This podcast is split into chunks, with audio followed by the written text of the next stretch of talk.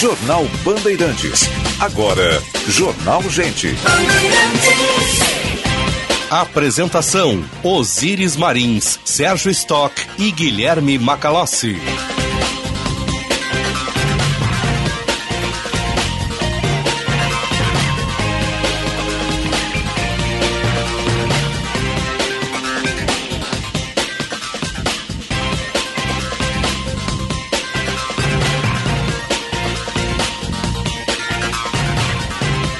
Sinal da Rádio Bandeirantes marcou 9 horas. Temperatura em Porto Alegre 15 graus. Chove na capital dos gaúchos, venta em boa parte do estado.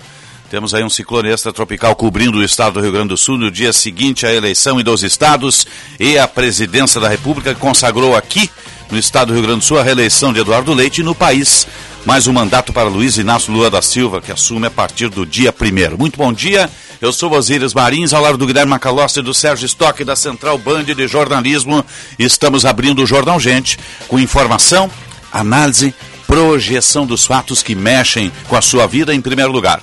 A sonoplastia do Mário Almeida, produção e edição da Fernanda Nadelman, a central técnica do Narival Santos, a coordenação de redação do Vicente Medeiros, a equipe que faz o Jornal Gente para você.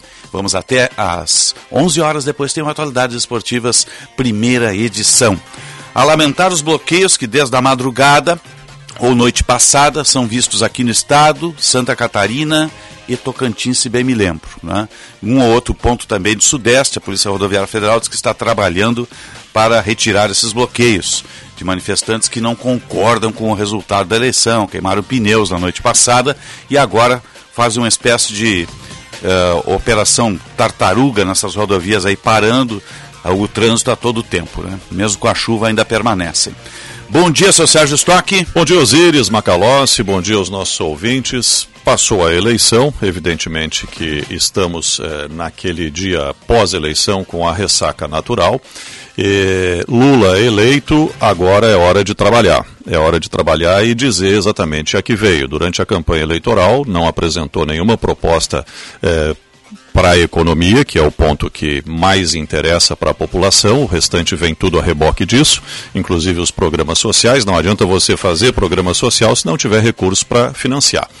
Então o mercado, o mercado é, somos todos nós, não só aquela pessoa que tem dinheiro ou quem está na bolsa de valores, mas o mercado todo espera uma sinalização qual o rumo da economia? A tendência é que nós tenhamos um final de ano, novembro e dezembro, esses dois meses que restam, ainda de crescimento, até por conta do que já aconteceu na economia neste ano, com todos os problemas que o mundo vem enfrentando, o Brasil está numa tendência de crescimento e deverá fechar o PIB em alta. Não aquilo que nós gostaríamos, pelo menos em alta. E também tem é, o final de ano, festas, que é natural é, que a gente tenha aí um incremento na economia. A partir de janeiro, com a posse de Luiz Inácio Lula da Silva, é que nós precisamos saber o que vai acontecer. Se o país será um ambiente favorável ao investimento, se haverá uma retração momentânea até que o novo governo põe em curso o seu plano econômico, mas é importantíssimo que Lula dê uma sinalização para o mercado, porque se a economia trava, trava todo o resto.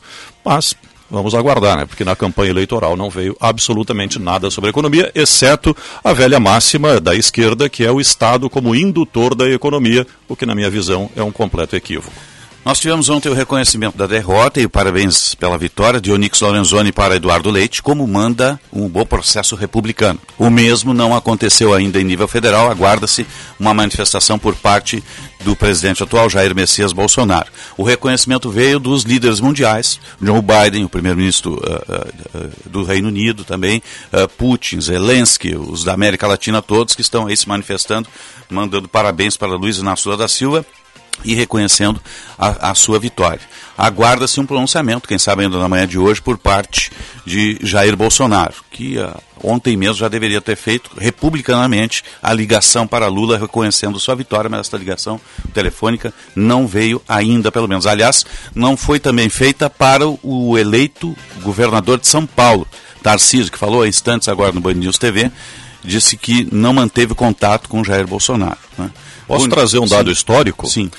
João Batista de Oliveira Figueiredo, último general-presidente do regime militar, telefonou para Tancredo Neves, que estava no hospital, parabenizando pela vitória no colégio eleitoral, eleição indireta na época, que Na não passagem, foi aprovada né? em Da ditadura pra 1984, democracia. não foi aprovada no Congresso Nacional a eleição direta, foi eleito no Congresso, no colégio eleitoral, e o ditador é, é, João Figueiredo ligou para o democrata, então Tancredo Neves, né? Isso que João Figueiredo não teve nada a ver com aquela época do período mais duro do regime. É verdade, né? ele fez a Então, distensão. Agora, num ambiente democrático vencido pelo voto, Bolsonaro deveria dar esse sinal de É civilidade, sem verdade. dúvida. Até mesmo para dirimir esses focos que estão aparecendo aí de pessoas trancando O país rodovias. ser né? des- O país distensionado. Tem que baixar a temperatura. É, o discurso de Lula ontem baixou a temperatura. Foi justamente para isso, presidente para todos. Né? Então é o momento republicano de ser feita a ligação. Isso é fundamental, né? Para distensionar, para o país crescer, seguir a vida, fazer a transição,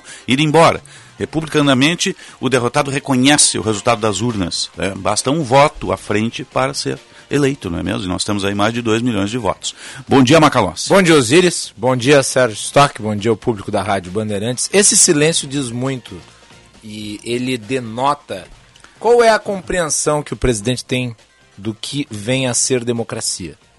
A democracia não é o regime em que o candidato que se arvora defensor de certas pautas será necessariamente eleito. Até porque, como o país é continental, existem múltiplos eleitorados. E a maior parte do eleitorado estava desgostoso com o rumo das coisas e escolheu um ex-presidente da República que, sem sombra de dúvidas, mantinha níveis de popularidade sem que isso tivesse se alterado ao longo do tempo por conta de reveses, como, por exemplo, a prisão por conta da Operação Lava Jato.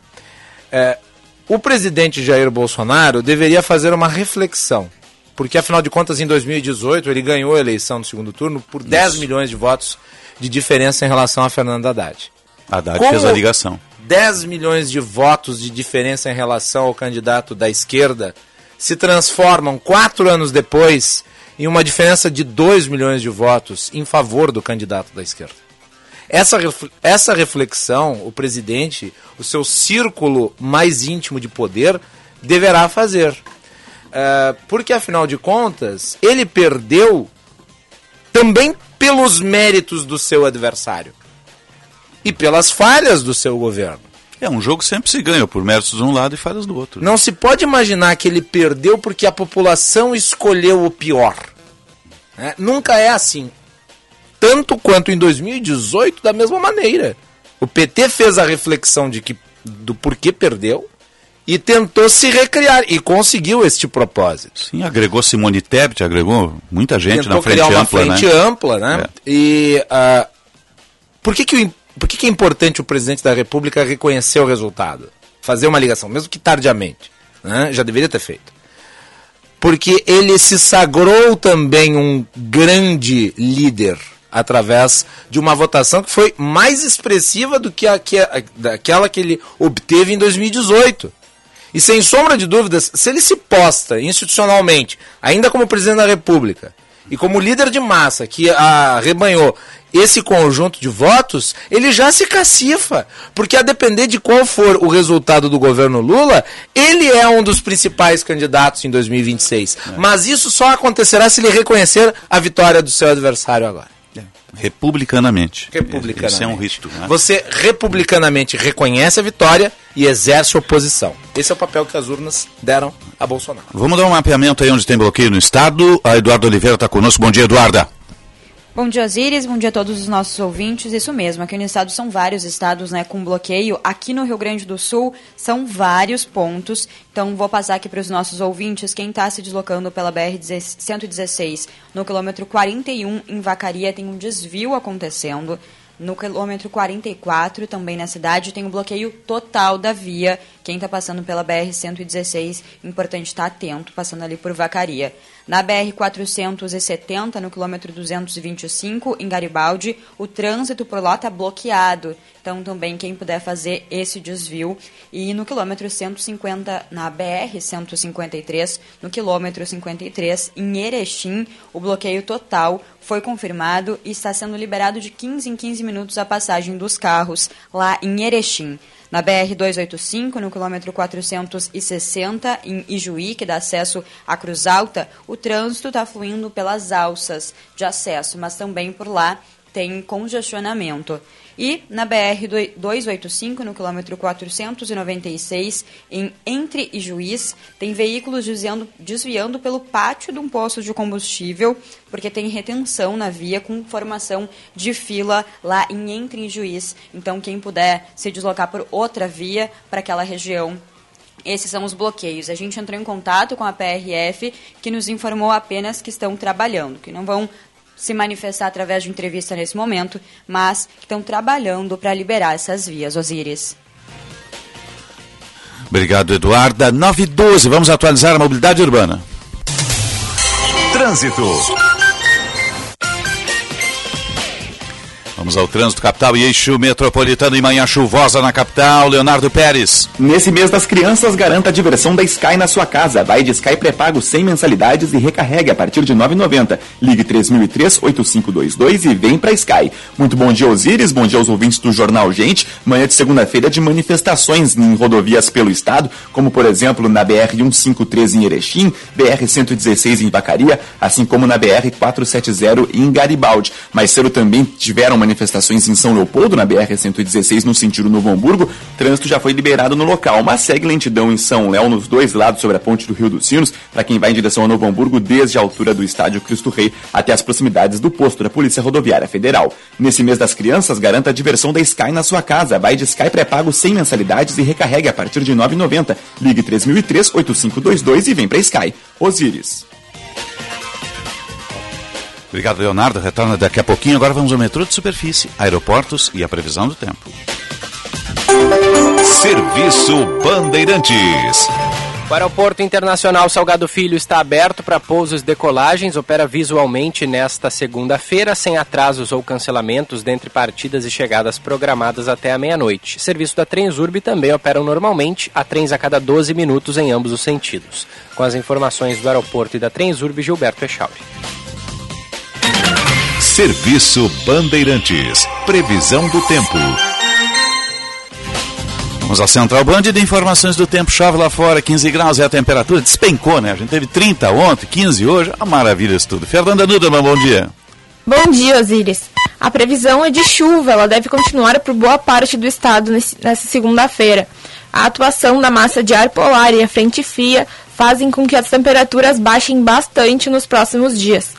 Na campanha, a instabilidade pode dar uma trégua, mas deve continuar forte na região norte do estado.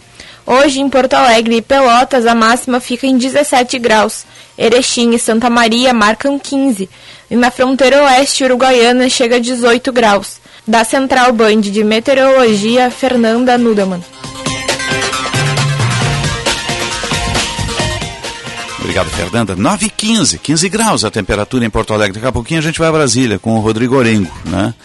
O sinal marcou 9 e 15, nós estamos no ar sempre para o Unimed Porto Alegre. Cuidar de você é seu plano. Cicobi Crédito Capital, invista com os valores do cooperativismo em uma instituição com 20 anos de credibilidade. Cicobi Crédito Capital, faça parte. Cremer, 70 anos, confiança que une médicos e pacientes. Cremer, 70 anos, protegendo a boa medicina. Tudo que não se quer no país, realmente, para a economia andar, é um terceiro turno, né, gente? Já, eu acho que o país não precisa mais disso, né? Tem, E eu vou ser a bem. gente tem que fazer uma transição republicana também, como foi feito em outros governos, né? Evitar justamente essas crises todas. O país tem que olhar para frente sobre tudo Eu vou isso. ser né? bem específico aqui. Ah, esses bloqueios, eles são criminosos. Qual Mas que in- é a pauta? Invade o direito de ir e vir das pessoas, né? Ah, eu não gostei do resultado, tenho o direito de manifestar sim, mas não tenho o direito de inviabilizar a vida de quem vai trabalhar na segunda-feira. Porque afinal de contas o mundo continua, a vida continua. É, Eu ouvi algumas falas nos bloqueios oposição- e fiquei apavorado. O cara dizendo que, ah, só vou sair quando o exército tomar conta. Sim, Mas que o isso? sujeito gente? dando 72 horas para o exército tomar conta. É, isso? falácia, Mas bobagem. é delírio, né, Sérgio? É, não, não dá para concordar Vamos com esse trabalhar, gente. Atrapalha a vida da população. Agora, isso é, re- é reflexo da divisão que o país está. Sim, o mas país é- está fraturado ao meio. E isso é uma ferida que vai demorar. Vai demorar Mas tempo. está fraturado há tantas eleições já, né? Mas não Não, não, não. Como essa não. Como Não, essa, essa não. não. igual a esta não. É que dessa vez tem Igual gente que vai e não faz bloqueio, outra vez Igual não a essa não teve nada. E aí, aí é o seguinte, a gente tem que tomar cuidado com o seguinte. Assim como o Bolsonaro está demorando demais, agora já, já demorou, né? Já faz aí já 12 perdeu o time, horas, já perdeu perdeu o time. 14 horas eh, passada a eleição e não se pronunciou. Ah, eh, em algum momento deverá se pronunciar, eu imagino, eh, mas isso já está na história, né? não tem como reverter. Eh, Lula também no discurso dele ontem eh, já disse algumas coisas ali nada a ver, né? que a agricultura familiar é que produz para o país comer. Está errado isso. É. Sabe, vamos tentar botar os pés no chão, trazer informação é? correta, dizer que 70% da produção de alimentos é da agricultura familiar, isso é uma mentira, já desmentida um milhão de vezes. Então, foi eleito presidente, toma pé da situação e faz aquilo que disse que ia fazer, que é justamente não seguir o caminho do oponente, que foram aqueles debates horrorosos que nós vimos. E outra coisa que Lula disse também que me chamou a atenção, depois eu tive um, um probleminha, uma quedinha de energia elétrica na minha casa em função da chuva, voltou em seguida. Normal na Zona Sul. Acabei perdendo um pedaço do discurso dele, né? não tive como acompanhar todo o trecho. Mas das partes que ouvi, eh, teve eh, um momento assim, ah, lutei contra a máquina presidencial. Pô, Lula foi eleito e reeleito com a máquina presidencial. Não precisava estar isso no discurso dele, né? Então, assim, ó, Mas assim não como é uma temos, mentira, né? Assim como temos. Mas ele usou também. É. Usou, inclusive, em favor da sucessora dele, usou a favor dele também. Foi eleito quatro Talvez vezes. não nesse nível, Duas né, vezes? Lula e duas vezes Dilma. Né? Então eh, todo mundo usa isso, é uma bobagem, é uma ingenuidade a gente achar que o governante, com o- o- o- a, a possibilidade da reeleição, não vai usar a máquina. E aqui eu acho que todo mundo é contra a reeleição, a gente já discutiu isso É. várias vezes. Né? Agora, Lula é eleito, bota os pés no chão e traz informação Agora, verdadeira para a população, acalma os ânimos. Só assim nós vamos curar essa fratura que o país está. para baixar a temperatura. Pedir, no mas discurso, tem que dar né? sinais e não Mas eu dizer vi coisas sinais que não são verdadeiras. dele. Eu vi. Não, tem coisas boas, tem coisas Agora, não boas, vi tem sinais é nos bloqueios, porque tem uma coisa assim, gente, vamos ser bem claro, né? Fosse sem terra, já tinham botado a tropa em cima. É ou não é? Já tinham retirado todo mundo. Tem isso. E ontem a PRF foi muito rápida, montou uma operação, aquilo não se monta no dia, tá? Naquelas 500 operações pelo país. Aquilo se trabalha com antecedência. Fui militar, eu sei como é que funcionam essas coisas, né? E estava tudo pronto para montar aquilo lá. Depois a desculpa, ah, não, era para pneu careca. Por favor, né, gente? Não, né? Independente, Não. independente do que, Não. da análise do discurso que se faça, e tem coisas positivas e coisas que não necessariamente se concordam no que o Lula falou, o que não se justifica é uma ação como, por exemplo, essa aqui dos caminhoneiros fechando dois sentidos da Via Dutra no Rio de Janeiro. Não tem cabimento, né, gente? Sobre qual, qual é a pauta dessa gente? É, É, é é- é invalidar o resultado da eleição? As urnas falaram. Né? E, e- e todos têm o direito de se manifestar democraticamente. Fechar vias com uma pauta político-ideológico não é um meio, né? é algo que desborda a civilidade democrática. De gente que precisa trabalhar, né? Porque os caminhoneiros têm que entregar a Sim, não mercadoria que estão está ali, tem que o receber o dinheiro. eleito. Eles Mas estão não punindo a população. ali, né, Eles gente? estão punindo a Não população, não estão punindo o presidente eleito. É, mas não tem só caminhoneiro ali, tem gente que também é trabalhador, tá ali, devia tá, pegar o dia seguinte, na segunda-feira, como nós aqui, né? Parando o trânsito de gente que Nós precisa passar para trabalhar. O, o Sérgio trabalhou ontem, eu trabalhei ontem, o, o Macalós também trabalhou ontem, a gente está aqui bem cedinho para tocar a vida, né? É isso aí. Informar aliás, as pessoas, fazer aliás, fiz questão de dizer isso ontem, É. durante a manhã aqui, estávamos juntos aqui no microfone da Rádio Bandeirantes, e disse amanhã de manhã com os Muito nossos prazer entrevistados.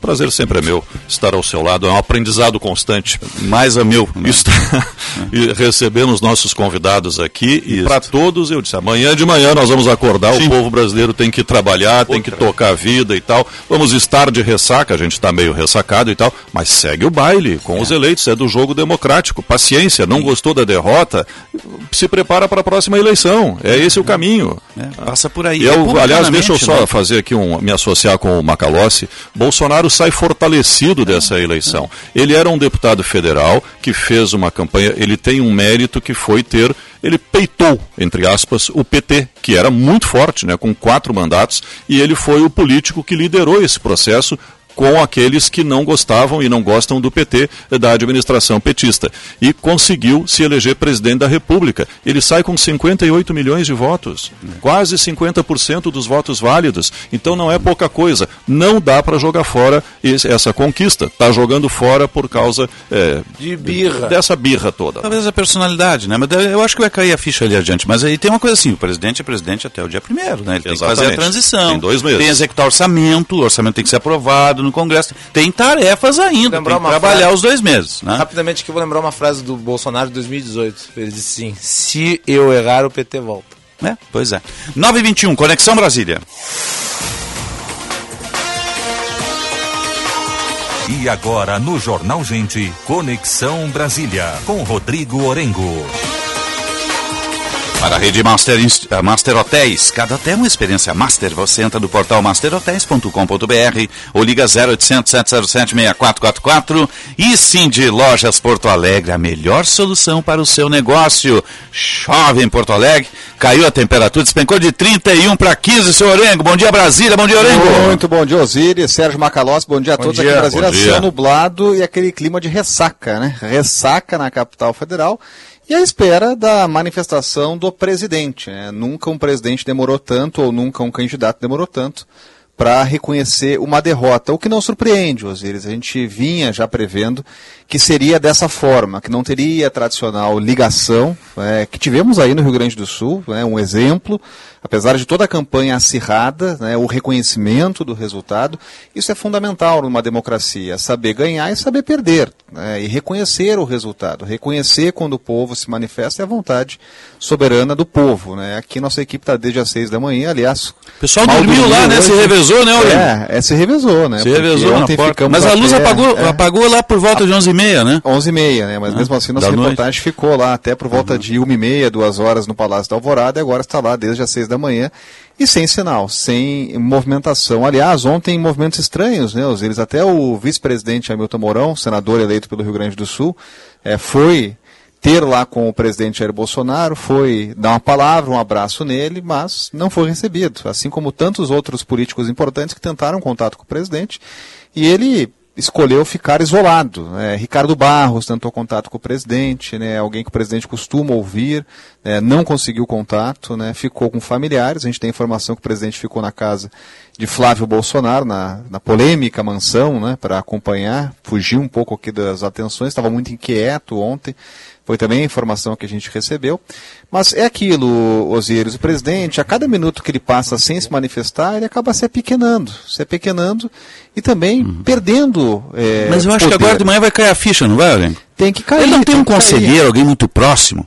Tem, né? É General Heleno, é o Braga é, Neto, ontem, quem é? Ontem ele esteve no Gabinete de Segurança Institucional, esteve uhum. com o general Augusto Heleno, que é uma pessoa que ele ouve muito, que respeita, é, agora, o movimento de aliados, inclusive, foi importante. O movimento de pessoas de alto quilate do chamado bolsonarismo reconhecendo a derrota e dizendo que, olha, agora contem comigo para a oposição. E é do jogo. É, é isso que é se espera de um processo democrático. Reconhecer a derrota e já trabalhar na oposição, que a oposição seja construída. E o presidente ele sai das urnas, é, obviamente derrotado, é, uma, é um recado claro, é uma rejeição a um presidente. É, a, nunca antes um presidente que tentou a reeleição perdeu a reeleição, nunca antes um presidente que tentou a reeleição saiu do primeiro turno em segundo lugar, mas o presidente ele sai com uma densidade eleitoral também histórica, é, com o maior número de votos aí para um derrotado. Eu, então, eu, eu, eu é suspeito, é... viu, Orengo, que o Bolsonaro só perdeu porque era Lula. Uhum. Claro. Se fosse qualquer outro candidato, Bolsonaro ganharia com sobras. É, porque sabe, o Lula sabe... agregou aí, botou um bom vice, botou, puxou a mão é, a Tebet, conseguiu e, dar uma ampliada, e né? É esse, e o ponto é, é esse, Osiris. O, o, o ex-presidente, presidente eleito, ele acaba realmente crescendo né, no momento que ele entende. Ele entende o recado das ruas e faz uma campanha de coalizão. Ele consegue colocar no mesmo palanque ou entre aliados é pessoas que a gente nunca imaginou, historicamente, né? A gente que já é, trabalhou em outras candidaturas e outras campanhas, né, Osiris? A gente não imaginava que Fernando Henrique Cardoso estivesse ao lado do presidente, né? Também Amoedo ao lado do presidente, ou pelo menos é, anunciando voto, né? Os economistas do Plano Real, né? Então ele conseguiu é, fazer um leque ali de apoios que realmente surpreendeu. Então ele entendeu o que as pessoas queriam no momento que a rejeição era altíssima. Né? E o presidente Jair Bolsonaro ele conseguiu algo que é histórico, uma rejeição de um atual presidente, é, mesmo usando a máquina, mesmo gastando muito, mesmo, olha, usando a máquina como nunca se viu. O presidente mudou as regras para liberar é, um caminhão de dinheiro em programas sociais que foram criados ao arrepio da lei que existia. A lei foi alterada, a Constituição foi alterada, o presidente usar a máquina e, e, usar muito a máquina. E essa conta vai chegar. Uhum. E, aliás, Osiris, agora é importante o seguinte, olhar para frente, né? olhar para os desafios do presidente eleito. E os desafios já começaram. O presidente ele tem uma bomba relógio para resolver e não adianta ficar esperando. Ele vai ter que negociar uhum. com o atual Congresso para votar um orçamento que seja factível.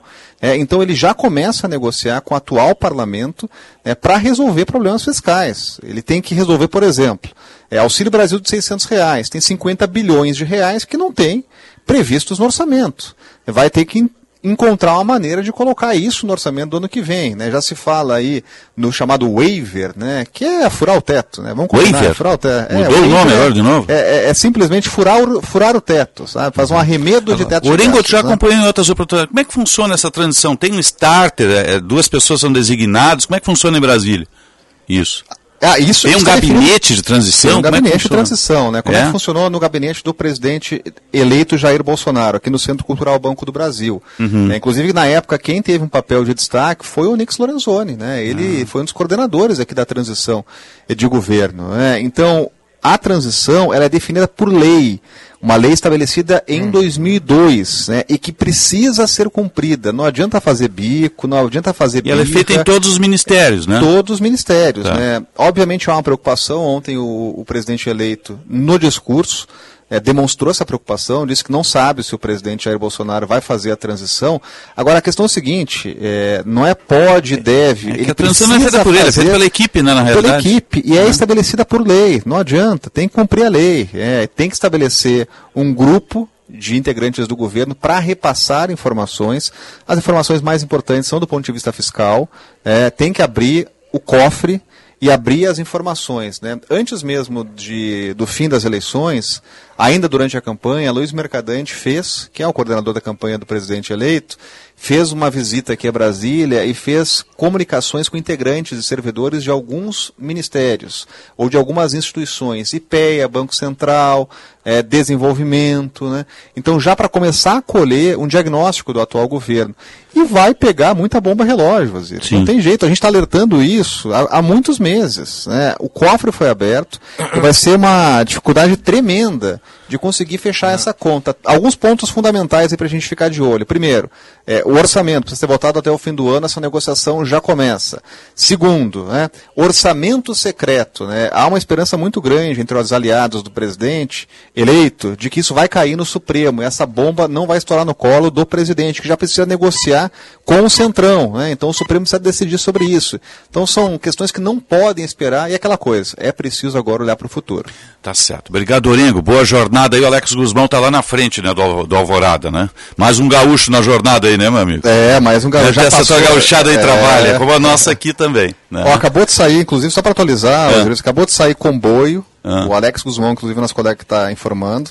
Saiu comboio da frente, lá do Palácio da Alvorada. É. Né? Então, um comboio presidencial. Nossa reportagem não conseguiu acompanhar se o presidente estava presente. Ontem foi um dia de, despis, de, de tentativa de despistar a imprensa, mas acabou de sair um comboio, ninguém falou pra, parou para falar. Não teve gargareiro. Agora, né? Não teve, agora, agora falta, mas é uma transparência, transparência do presidente de indicar claramente o que ele vai fazer daqui para frente e como ele vai ajudar e precisa ajudar nessa transição. Parabéns a toda a equipe aí. Tá? Um abraço até o próximo contato, Oren. Um grande abraço, parabéns para nós, um abraço a todos, valeu. Tá certo. O Henrique Meirelles falando nesse momento para Juliana na, no, no Band News TV, vamos ver o que ele está dizendo.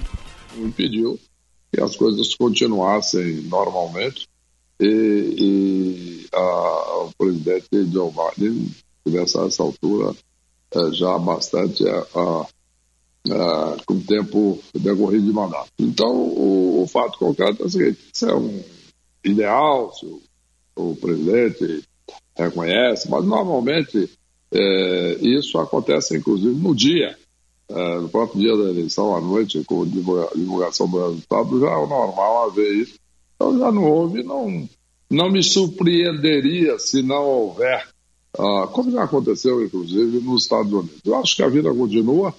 Uh, o importante é que o processo uh, de transição e etc. siga normalmente no sentido institucional, não no sentido de colaboração de equipes, etc., que eu acho também pouco provável. Mas Uh, isso também não impede, já existimos, já tivemos momentos assim, etc., em que a, a, a, a política seguiu normalmente a política econômica foi implantada uh, de uma forma ou de outra.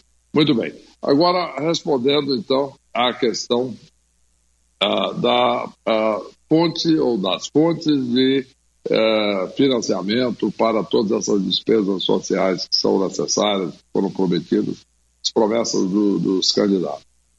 Ah, a fonte mais objetiva é uma que já foi mencionada pelo ah, presidente Lula, que é exatamente. 9h32, aí Henrique Meirelles falando para Juliana no Band News TV, depois a gente recupera. 15 graus, chove na capital dos gaúchos.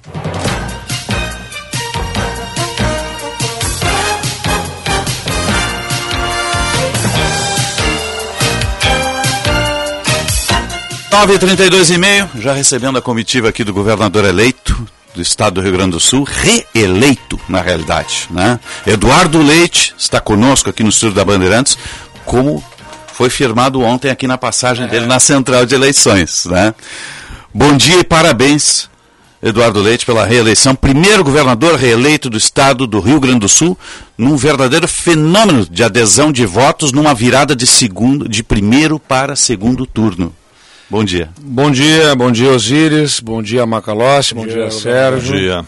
Uma alegria poder voltar aqui a Bandeirantes nessa condição que o povo gaúcho me oportuniza de um governador reeleito uh, para conduzir os destinos do nosso estado aí nos próximos quatro anos. Uh, muito feliz e muito consciente também da responsabilidade, né, das expectativas que acompanham esta recondução e vou suar a camisa para poder estar à altura dessas expectativas da população gaúcha. Tenho certeza que sim. Acompanhei o vídeo ontem à noite, estava fazendo um samba, toca bem na é, percussão. Meu filho é baterista. Ah, tá? é? Olha aí, então. Tá lá em São Paulo já há sete é. anos. Manda para ele aí. Toca então, bem. Depois. Mandei o vídeo, inclusive, ele estava feliz.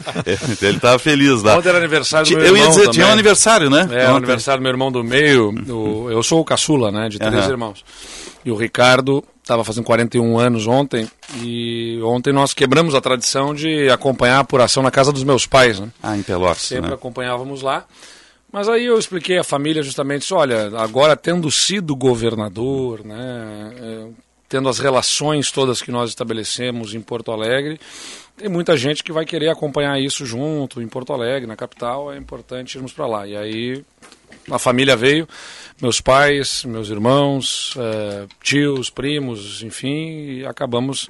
Para nós acaba sempre virando samba, né? Porque a família uhum. é sambista, a gente sempre cai no samba lá. Que maravilha. Sérgio, Bom, o senhor quebrou aí um tabu, né, de reeleição de um governador, a primeira vez na história, e fez um primeiro governo eh, baseado em reformas importantes, previdência, administrativa, privatizações e tudo mais. Que, que a gente pode esperar do segundo governo de Eduardo Leite? É, as reformas menos simpáticas, vamos dizer assim, elas foram cumpridas neste mandato, né? por conta da crise financeira aguda que o Estado tinha. É claro que eu sempre disse, o Estado virou o jogo, mas o jogo não terminou. A gente precisa ainda manter disciplina fiscal, controle das contas para manter a capacidade de investimentos do Estado e, e de atendimento das suas demandas básicas. Uh, mas para um novo mandato, eu poderia dizer que a gente parte agora para um estágio de melhoria da performance do governo. O primeiro mandato foi para ajustar a casa, a capacidade fiscal, financeira, agora é melhorar a performance, agora é conseguir fazer com que o governo seja capaz de dar mais respostas de forma mais ágil e com melhor qualidade. O que, que eu quero dizer com isso? Por exemplo, quando eu falo que a educação estará como absoluta prioridade, a gente vai precisar fazer ajustes na estrutura da máquina pública de forma a conseguir fazer com que o governo tenha essa capacidade de. Mais entregas. agilidade. É, porque... Conectar obras na educação? É, vamos ter que fazer uma reestruturação ali entre Isso é obras e educação. Não, não fusão, ah. mas vamos ter que uh, reestruturar essa relação, né?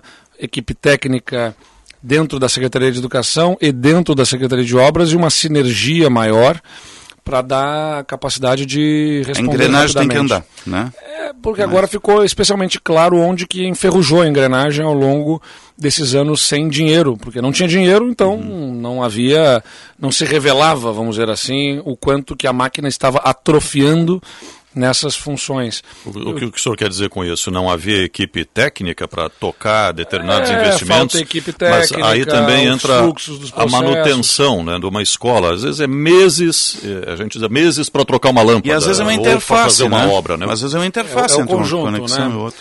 É, tem né? algumas questões de burocracia que vamos ter que ver o quanto que a gente consegue dentro da legislação vigente avançar, porque, por exemplo, houve recentemente casos de escola que teve uh, fios furtados, né, fiação elétrica furtada, e o, o, aí você, a escola não tinha uh, a capacidade de receber recursos por dinheiro direto por algum tipo de problema na contabilidade da escola, ah, aí o Estado tinha que fazer tomada de preços, você não pode simplesmente sair contratando rapidamente, tem que tomar três preços, até conseguir os, ter os três preços leva 15 dias, e aí Sim. fazer a contratação já leva mais um tempo, enfim, você tem a escola por mais de um mês Sim. sem conseguir fazer a intervenção. Né? Governador, primeiro, parabéns pela vitória. Considero uma vitória consagradora. Até ontem fiz uma leitura muito semelhante à sua vitória, a de Mário Covas, em 1998, no estado uhum. de São Paulo em que ele quase ficou de fora do segundo turno. É Depois venceu Índices uma luta de virada, né? Índices é. muito semelhantes, inclusive. É, e com o apoio do PT à época. É e a minha pergunta é sobre política, governador. É, eu sei, 2026 está muito longe, eu não vou perguntar se o senhor vai ser candidato à presidência da República, mas é inegável que o senhor assume um protagonismo no PSTB. Dória saiu do partido. Não sei se o senhor vai tentar buscá-lo de volta mas o senhor assume como uma das principais lideranças, se não a principal liderança eleita pelo PSDB no país. E me parece, nesse segundo turno, o PSDB conseguiu recuperar um pouco dos reveses do primeiro turno, que elegeu poucos deputados, perdeu São Paulo, mas nesse segundo turno conseguiu eleger governadores, dentre os quais o senhor. Como é que o senhor vê o partido para o próximo período e o senhor, como liderança pretende buscar outras legendas de maneira a aumentar aquilo que foi uma federação, por exemplo, com cidadania? Olha, Macalossi, eh, fiquei muito feliz com a eleição da Raquel Lira lá em Pernambuco. Ela é uma figura extraordinária, gosto muito da Raquel, admirável. Eh, tem uma coincidência, até a Raquel foi colega de turma do meu irmão na Polícia Federal. Meu irmão é delegado da Polícia Federal, eles passaram no mesmo concurso e, e foram colegas uh, lá em Brasília, na Academia de Polícia. E sou um especial admirador da Raquel. E feliz também pela vitória em Mato Grosso do Sul, né, eh, dando continuidade ao governo do governador Reinaldo Azambuja, com quem temos também uma, uma relação muito boa. É ainda uh, difícil poder fazer projeções, porque ontem foi a vitória, os resultados, hoje já estamos fazendo essas entrevistas. Eu estou com mil mensagens no WhatsApp. Nossa senhora. Atender. Ganham seguidores a mais é, também no Instagram, né? Por causa do. Exatamente. Né?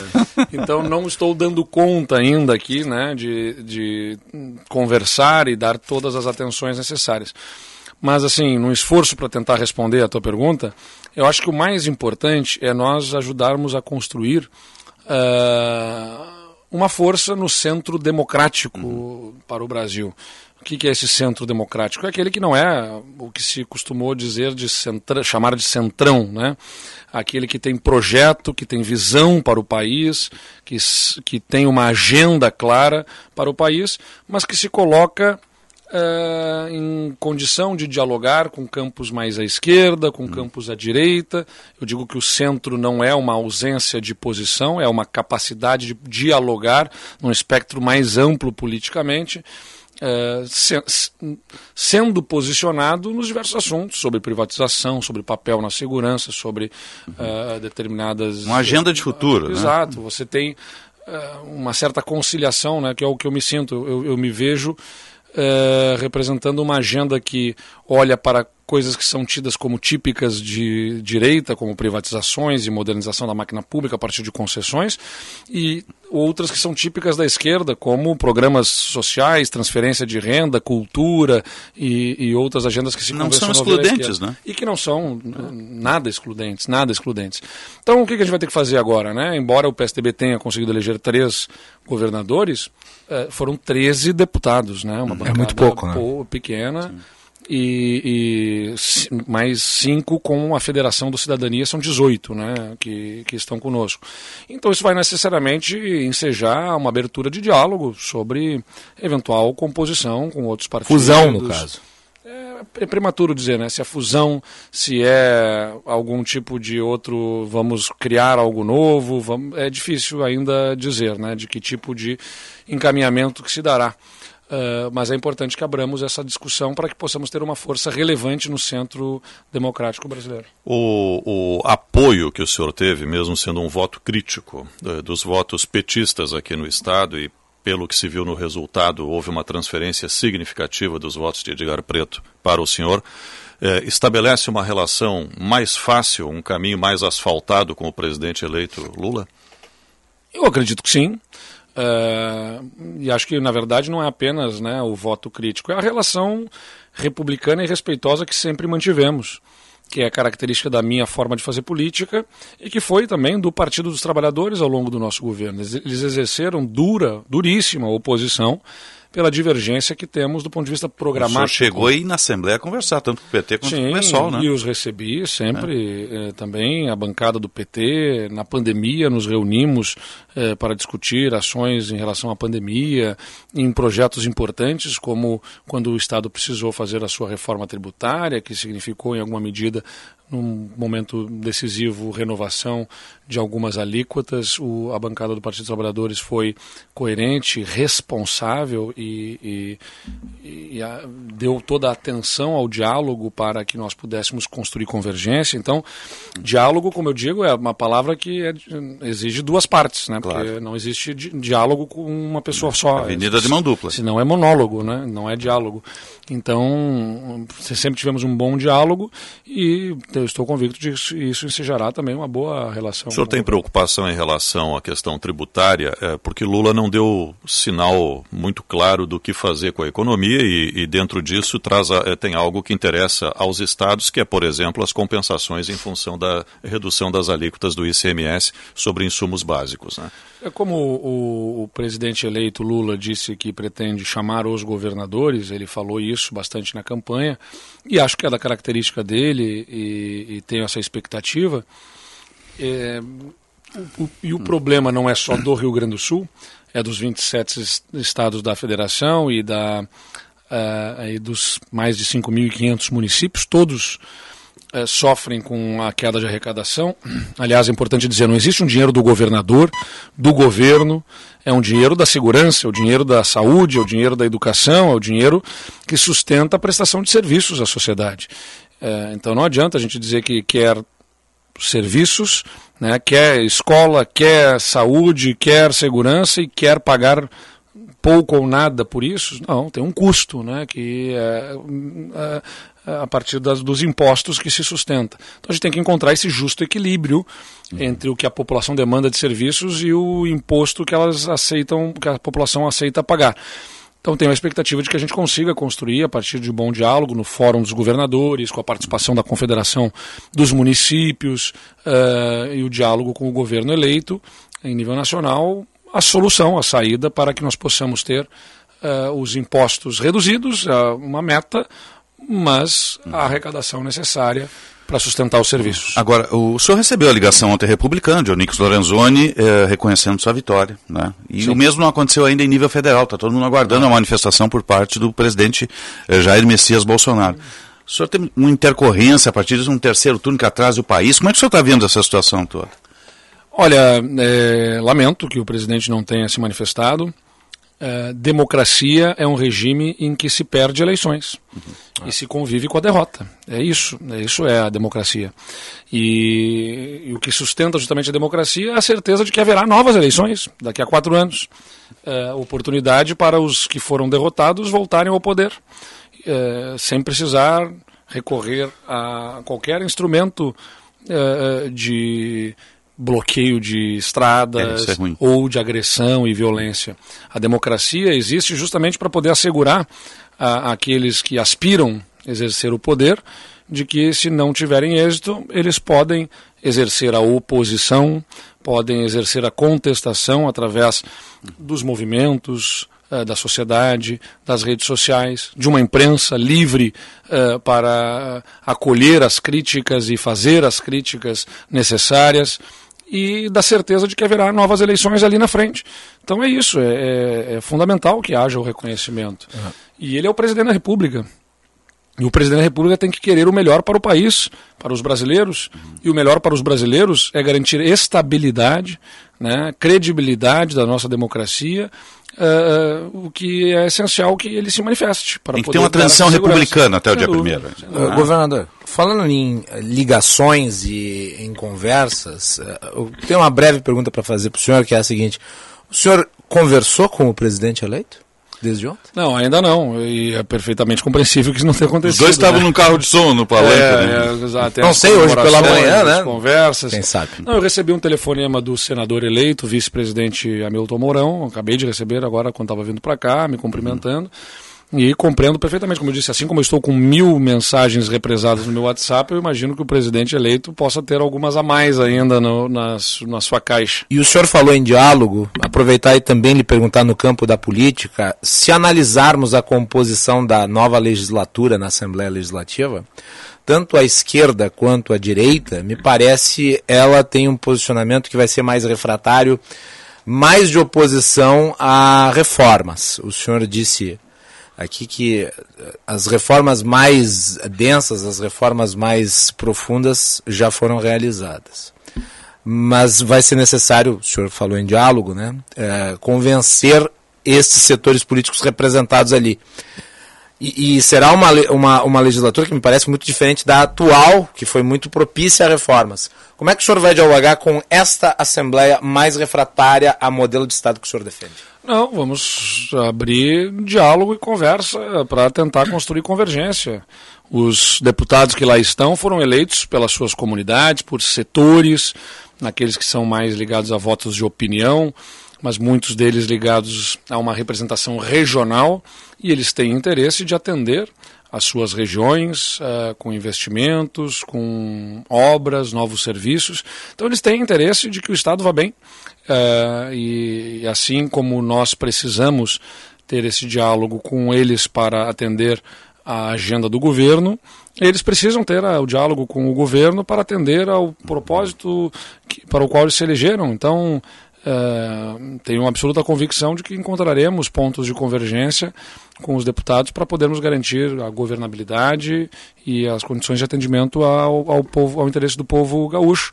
Se na outra eleição nós tivemos a capacidade de promover o um entendimento, inclusive com o partido do meu adversário naquela eleição, né, o MDB, eh, para governarmos juntos, tenho certeza que nesta teremos uh, toda a condição de poder construir também a convergência com outros partidos políticos para poder garantir a governabilidade. O senhor trouxe para o PSDB um, um, aliado que se mostrou extremamente operacional, que é o atual governador Ranulfo Vieira Júnior. Veio do PTB ah, naquela crise horrorosa, que infelizmente passou aqui também pela Band, aquela crise envolvendo o Jefferson. E ele extremamente operacional. Ele vai concluir o governo agora Sim. e vai, vai passar a faixa ao senhor. Qual vai ser o papel dele na nova estrutura? Uh, bom, nunca falamos objetivamente sobre posições, porque não falei nem com ele nem com ninguém. Uhum. Não é que eu seja supersticioso, mas sim. eu não gosto de falar antes de ganhar o governo. Digo, sempre sim, digo, sim. não monto um governo que nós não temos. Primeiro a gente ganha a eleição. E aí, passando a ter o governo, a gente vai partir para a montagem. O Ranolfo é um servidor público de excepcional qualidade ele é muito mais do que um profissional da segurança pública. Ele é um gestor, efetivamente, é, com muita objetividade, assertividade e uma capacidade política também muito própria dele. É, e especialmente agora, tendo sido e sendo governador, amplifica e potencializa essa capacidade por uma visão abrangente de governo. Então, isso significa que ele é um, alguém que tem capacidade de estar em qualquer posição. Vai depender também da vontade dele, da disposição, né? na sua jornada de vida, o que, que deseja para si, dentro do seu plano eh, de vida, do seu plano com a sua família, então, nós vamos estabelecer essa conversa ao longo das próximas semanas para que possamos identificar como melhor a gente pode aproveitar, se for do interesse dele, como é que melhor a gente pode aproveitar essa capacidade que ele reúne no próximo governo. Vou trazer um tema aqui que é a urgência das urgências, saúde pública. O senhor viveu, aliás, administrou o Estado no período mais duro da saúde pública mundial, que foi a pandemia. A gente aprendeu muito com tudo isso e saúde é sempre a prioridade de tudo. Sem ela não se faz mais nada, não é? E agora, na campanha eleitoral, surgiram números de filas de gente esperando uhum. por cirurgia, por especialidade médica, tudo envolvendo SUS, saúde pública, e mais recentemente, um dado de que quase 21 mil mulheres esperam por uma mamografia, agora em função do Outubro Rosa que está se encerrando hoje. Uhum. É, se encerra o mês da campanha, mas não se encerra o problema, evidentemente. Né? Que ritmo o senhor pretende imprimir nisso? Muitas dessas represas aí são derivadas da pandemia. É, como é que o senhor pretende encaminhar essa, esse tema da saúde pública, que é a urgência das urgências? Né? É, a demanda que ficou reprimida na pandemia, né, se apresentou especialmente forte do final do ano passado para cá e que é de consultas com especialistas, exames, cirurgias eletivas. Então, a gente tem um processo de repactuação nos contratos do Estado com os hospitais. A maior parte da saúde pública no Rio Grande do Sul é prestada por hospitais filantrópicos, né? Uma rede assistencial muito forte que o Estado tem de hospitais filantrópicos, são os hospitais de caridade, hospitais de santas casas, hospitais de beneficência, e nós uh, contratualizamos com esses hospitais. Nós reorganizamos esse processo de contratação de forma a distribuir os recursos de uma forma mais inteligente e contratarmos novos serviços. Então a gente já está num processo de expansão do que é contratado em termos de serviços uh, ambulatoriais para atendimentos com especialidades médicas e de exames e cirurgias. Uh, e fizemos um aporte extraordinário também neste governo de 85 milhões de reais em contratação de novas cirurgias e consultas. Uh, vamos, estamos fazendo um processo também de implantação do Gerinte, que é um sistema de gerenciamento e regulação das internações, e o GERCOM, que é um sistema de gestão da regulação das consultas é um sistema informatizado para que o Estado se aproprie, justamente porque você tem, ah, no fluxo da, do SUS, a demanda entra, geralmente, o correto do fluxo é este, né, pelo, pela unidade de saúde, que tem um, um médico generalista, que identifica a necessidade de uma consulta com um especialista, que vai apurar o seu, o seu, uh, a necessidade de algum exame, né, então vai neste fluxo. Uh, a unidade de saúde é do município. Então a demanda chega pelo município e a forma como ela é inserida, a demanda num sistema, não estava bem apropriada. Isso está num processo de aperfeiçoamento. Então o Estado vai começar a ter melhor domínio de qual é efetivamente a fila e a demanda nas consultas especializadas a partir desse sistema que está em processo de implantação. O senhor tem de memória quanto tempo isso demora? Ah, não, não sei lhe dizer agora, mas eu tenho expectativa de que até os primeiros meses do próximo ano a gente tenha esse não, digo processo esse, de implantação. Esse processo de entra a demanda ah, até a é, solução. Isso, isso, é muito variado, porque depende uh, de uma série de fatores, da, da, de qual é a especialidade médica. E, aliás, é uma das coisas que me aflige, sempre me afligiu como governador, não conseguir ter esse domínio, porque eu, eu lido muito com números, lido muito com informação. Eu sou, quando começou a pandemia, eu digo, preciso dados, preciso de informação, preciso estatísticas, preciso observar, eu sou, eu sou muito visual também, sempre peço para a equipe formatar os gráficos os, o, e, e botar as planilhas de forma compreensível para que possa guiar a minha decisão, é, para não, não, decidir no escuro, né? Então, várias plataformas, BIs, né, que são o chamado Business Intelligence, que formata todas as os cruzamentos dos dados, das informações, e no caso das consultas com especialidades médicas e cirurgias, não nunca conseguiram me apresentar com absoluta clareza isso. É o que agora a gente tem expectativa a partir da implantação desses sistemas de gerenciamento da regulação da internação das consultas. E aí, a partir disso, a gente vai poder ser mais ainda assertivo no aporte dos recursos para poder dizer, ó, a fila aqui nesta região é especialmente em oftalmo, em, em uh, Uh, cirurgias para varizes, é, é, é, especialidades Sim, médicas. especialidade né, que tenha maior volume. Onde ali. que a gente precisa efetivamente colocar a nossa energia e o foco. Né? Governador, uh, eu vou lhe fazendo a pergunta de política. Uh, estou com muitas dúvidas. E eu, nós estamos dividindo a entrevista, saber. hora gestão, fazer, hora política. É. Eu vou fazer uma pergunta suficientemente cargo, né? provocativa. Né? não, sei, minha... eu não sei se eu vou aumentar as suas dúvidas. Ou... Então vamos lá, eu vou fazer uma pergunta que é suficientemente genérica para que o senhor fuja da resposta e suficientemente provocativa né, de maneira a instigar o público. É o seguinte, o Nix Lorenzoni foi um bom cabo eleitoral do senhor no segundo turno? provocativa, provocativa essa. Olha, eu, eu acho que a gente já passou o momento né, do debate eleitoral. Se essa pergunta fosse feita ontem, a resposta poderia ser outra. Agora, eu me sinto na responsabilidade, como governador eleito do Estado, de promover, como eu disse, a cicatrização das feridas, que é o que eu acredito que a política deve, deva se propor. Nós tivemos o nosso enfrentamento, expusemos as nossas diferenças, a nossa forma de pensar e de agir, e eu sou consciente de que os votos vêm por diversas razões. Uh, ninguém não tem na urna justificativa do voto. Né? A pessoa vota e acabou. Uh, o que votou em mim porque aprova o governo, entende que temos um caminho adequado e quer mais deste governo, tem o mesmo valor do voto que veio por aquele que rejeitou o meu adversário e que não é propriamente validando a minha agenda e o projeto que eu tenho para o Estado, mas votou em mim porque não queria o adversário. Uh, eu diria que eu tenho consciência de que muitos votaram assim. Muitos votaram, mesmo com divergências fortes em relação à nossa agenda, ao nosso programa de governo, mas com a consciência de que conosco uh, tem diálogo, tem respeito, Uh, e isso reforça para mim a necessidade de fazer um governo aberto ao diálogo né, e aos diversos setores, mesmo aqueles que pensam diferente de mim. Quero assegurar a todos eles de que faremos esse governo com abertura para o contraditório, uh, o contraponto e, como eu sempre digo, o diálogo também não pode ser só para deixar o outro falar, tem Sim. que ser para ouvir efetivamente as suas ideias e até se deixar convencer, se for o caso.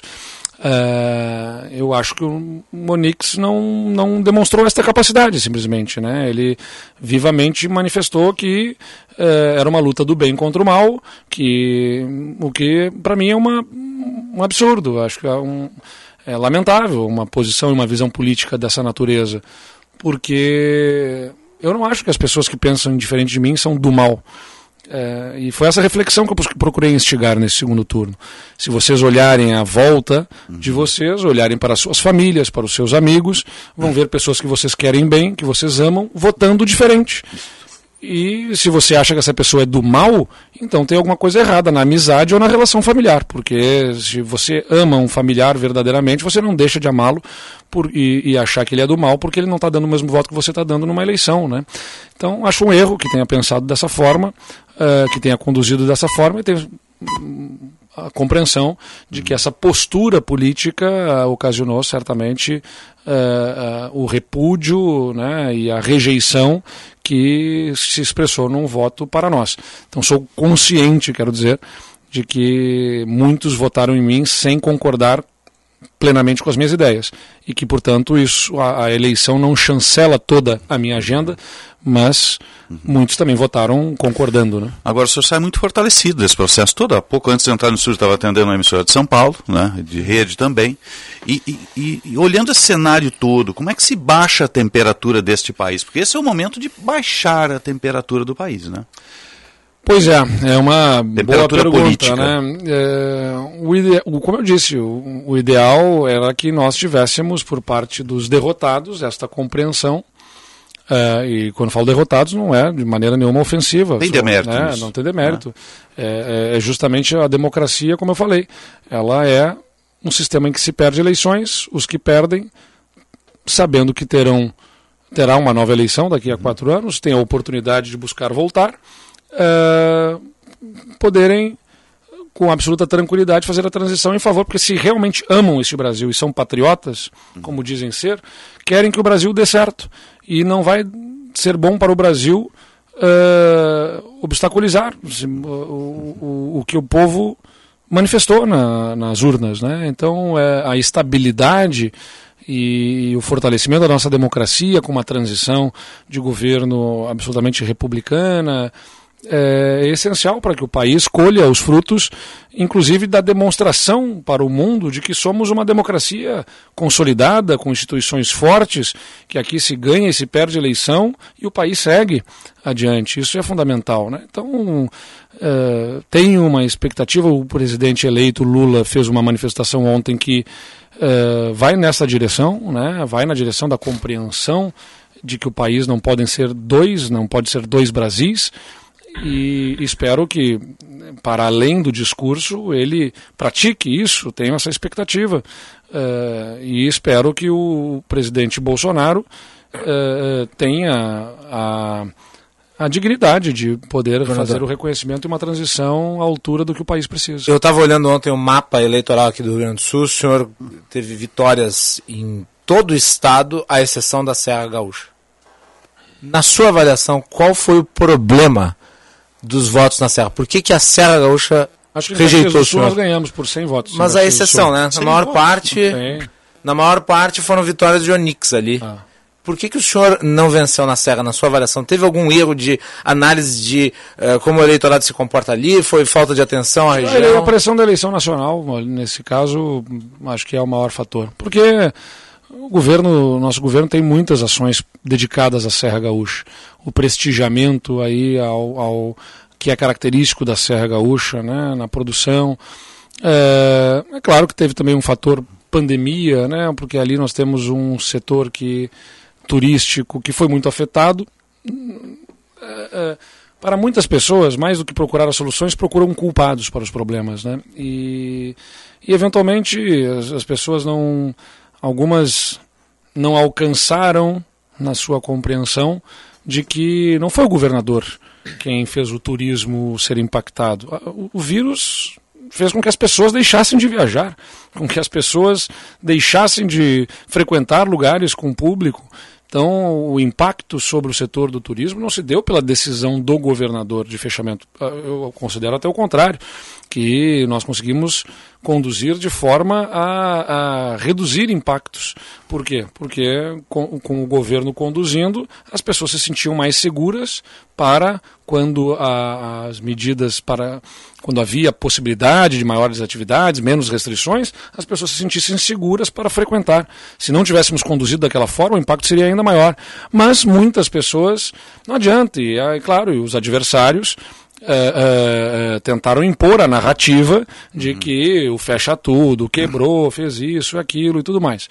E para né, regiões que, especialmente, por exemplo, como no turismo, tem uma vocação, acabaram cedendo a esses argumentos e alinhando seu voto nacionalmente com esta compreensão. Mas, como eu disse, é para mim uma questão superada. A Serra merecerá a mesma atenção das outras regiões uh, por parte do nosso governo, porque é importante e porque queremos cuidar bem de todos os gaúchos, os que votaram e os que não votaram na gente.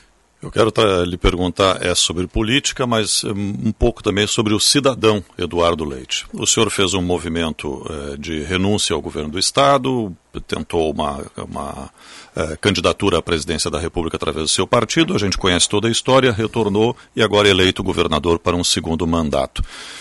Qual é a disposição do cidadão Eduardo Leite para essa empreitada para esse desafio gigantesco e até pega esse ponto da fratura que existe no país hoje e que repercute nos estados e municípios. Qual é a sua disposição para governar o estado, que tem imensos desafios ainda pela frente? Não, estou cheio de vontade, cheio de vontade, disposição. Esse é... semblante cansado é só da festa é de ontem. É só da festa. E, na verdade, o esforço que eu estou fazendo para falar, porque falar, a voz não está saindo. Aqui. Né? Ah, tem água aqui, né? Tô tomando. Tá bem. Mas mesmo assim está sendo um esforço grande aqui, porque a voz não está vindo. Uh, não, eu estou com muita vontade, muita disposição para fazer um governo ainda melhor. Uh, uh, eu não encaro a eleição como prêmio pelo que fizemos. A eleição é responsabilidade pelo que faremos, pelo que as pessoas querem que nós façamos, é pelo futuro e não pelo passado que nós estamos sendo reconduzidos. E uma enorme responsabilidade, porque como já governei e represento um governo que está aí, né, montado, estruturado, a gente tem que largar jogando, tem que sair né, com agilidade, com rapidez, dando respostas para a população. É claro que a gente não aperta um botão e resolve tudo. Aliás, não resolveremos todos os problemas nem nos quatro anos do Estado, mas a gente tem que tocar com velocidade as nossas ações. Então, estou cheio de vontade, cheio de disposição e muito convicto de que faremos um grande governo aí para a frente, à, à altura da responsabilidade e da expectativa que o povo gaúcho tem. Papel do seu vice, Gabriel Souza. Ah, Gabriel Souza é talentosíssimo, tanto do ponto de vista político quanto do ponto de vista técnico, né? Ele reúne essas duas capacidades. Então ele terá protagonismo. Ainda não há uma definição sobre função específica, mas asseguro que ele terá protagonismo e muita participação uh, nas decisões centrais do governo. Eu nunca tive medo de sombra do vice ou de qualquer coisa parecida, né? E digo isso porque é próprio da política também. Há sempre um receio, né? Porque é uh, teoricamente alguém interessado uh, ali a, na sucessão. Na sucessão, né? Então, eu, pelo contrário, sempre encarei o vice como um parceiro e assim foi com a Paula, foi com o Ranolfo e será também com o Gabriel. Vamos trazê-lo para o centro de governo para acompanhar nas decisões mais importantes e terá protagonismo no processo da administração e no processo político. Governador Eduardo Leite, mais uma vez, parabéns pela reeleição, para toda a equipe também, porque isso é um trabalho conjunto, é, né? Dúvida. Virou o, do primeiro para o segundo turno 11 pontos atrás, conseguiu um, uma adesão fora de série, terminando com uma vantagem expressiva. Parabéns mais uma vez e sucesso na empreitada agora. Muito obrigado, obrigado pela, pela, pelo vai grupo um Bandeirantes agora? aqui. Ah, não imediatamente, uhum. acho que vai ser mais aqui, pelo menos próxima semana ainda estou aqui, depois tentar dar uma descansadinha uma semana, porque agora tem as entrevistas, Isso. tem que dar, né, disparar algumas diretrizes aí no processo da transição, é, e aí depois dar uma descansadinha assim. Sucesso. Obrigado pela Bandeirantes, pela que é cobertura é também, sempre dedicada. Terá aqui sempre uma imprensa crítica, mas também sabe Sim. a hora de elogiar quando está certo. Obrigado. Tá eu, eu, sempre digo, fique à vontade para criticar, mas se Sim. quiser elogiar também vem bem, não tem problema. Obrigado. Forte abraço, parabéns. Parabéns pela vitória. Tá, um abraço aos colegas dos outros emissores, Jacobson, um abraço lá. Leva um abraço para a redação lá também. Elmi, tá? Um abraço, obrigado pelo carinho de todos vocês aqui da comitiva. Vamos fazer um breve intervalo, em seguida a gente volta. Jornal Gente. O Centro de Infusões do Hospital Divina Providência recebe os pacientes num ambiente seguro, humanizado e acolhedor. Profissionais de várias especialidades trabalham de forma conjunta para oferecer serviços de quimioterapia, hemoterapia, tratamento para deficiência de ferro, punções lombares e clínica da dor, entre outros.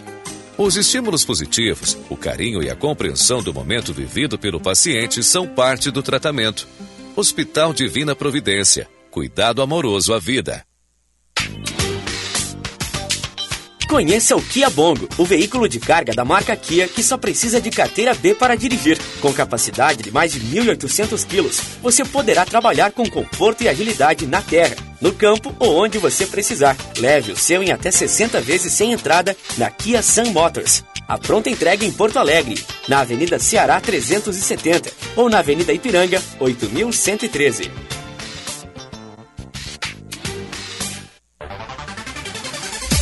Vem aí mais uma edição imperdível do Mundo Senai, o evento gratuito que oferece workshops, palestras e experiências para você conhecer tudo o que o Senai tem a oferecer. Rola ainda a Feira de Talentos Contrate-me, para quem já quer conquistar o seu espaço na indústria. Te programa para não perder. É nos dias 8, 9 e 10 de novembro em formato presencial e virtual. Acesse mundosenai.com.br barra evento e saiba mais.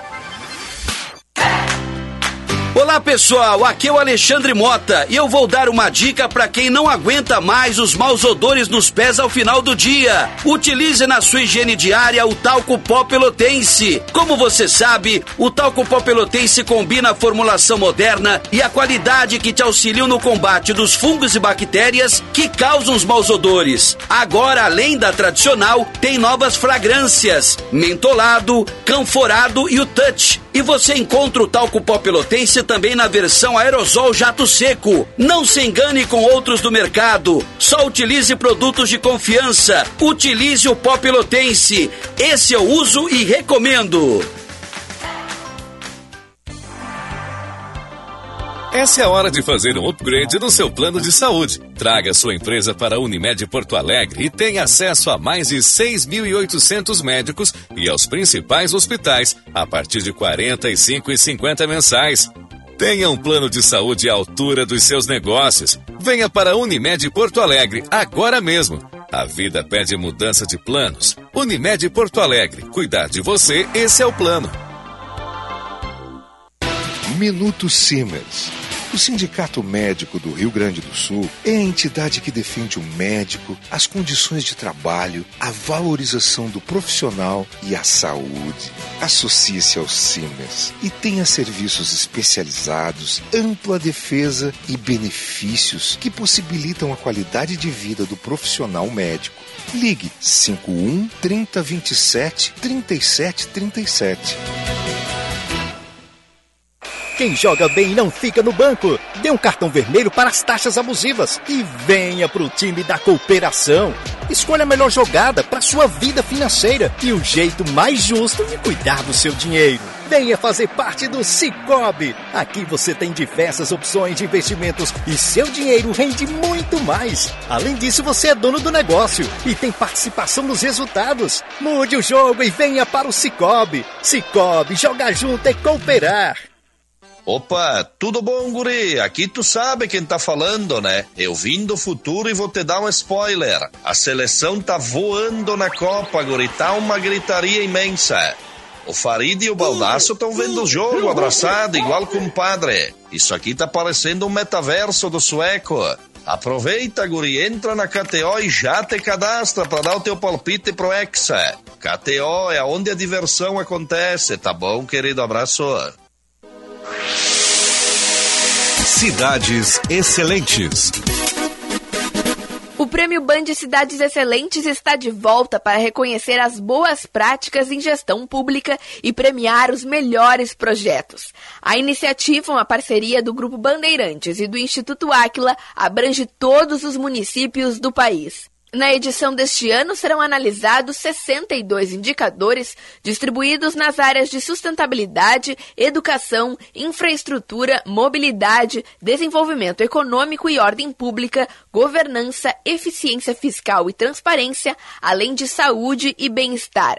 Nesse último setor, nove indicadores contam pontos, incluindo ações contra a Covid-19, como explica Rodrigo Nesses, consultor do Instituto Aquila. A gente acabou incluindo de maneira extraordinária para o prêmio esse ano qual que está sendo a cobertura vacinal de Covid desse município e qual que tá, tem sido a mortalidade também de Covid dentro desse município, para a gente poder avaliar como que tem sido a resposta dos municípios dentro dessa política que é tão importante para a gente superar essa etapa. Os 5.570 municípios brasileiros serão divididos em três categorias, com até 30 mil habitantes, entre 30 e 100 mil e acima de 100 mil habitantes. Na primeira etapa estadual é feita escolha dos três municípios de cada estado. Depois, os campeões regionais competirão entre si para uma definição das cidades excelentes. Cidades Excelentes. Oferecimento Sistema Ocergs. Somos o cooperativismo no Rio Grande do Sul. E BRDE, maior banco de desenvolvimento do sul do Brasil.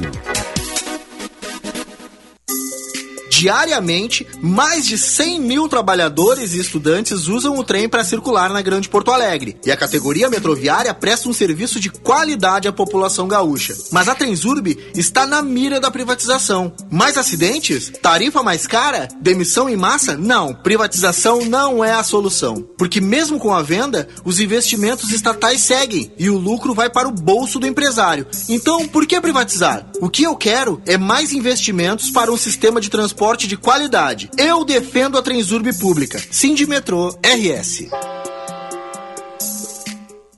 Atenção engenheiros! A partir de agora, os titulares dos planos Sengi Unimed podem incluir nos seus planos dependentes de até 34 anos. Isso mesmo, os filhos e netos dos sócios de todas as categorias passam a gozar desse benefício exclusivo e diferenciado. Essa condição também é válida para novas associações. Mais informações no portal ou WhatsApp 3230 1650. Sindicato dos Engenheiros 80 anos. Nosso maior projeto é você. Mega fecha mês esponqueado. As melhores condições para você comprar seu Chevrolet. Onix Turbo, carro mais econômico do Brasil, com juro zero.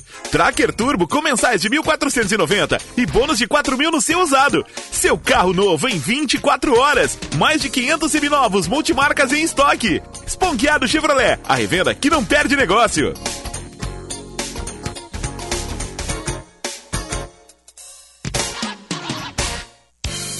Quando o assunto é imunizar, você e sua família, escolha a confiança e o cuidado das clínicas de vacinas Unimed. Oferecemos espaços exclusivos e seguros, com mais de 20 tipos de vacinas infantil e adulto, profissionais de enfermagem e uso de tecnologia para alívio da dor. É a melhor experiência, tanto para clientes do plano quanto para atendimento particular. Acesse unimedpoa.com.br e veja os endereços. Clínicas de vacinas Unimed. Confiança em cada dose.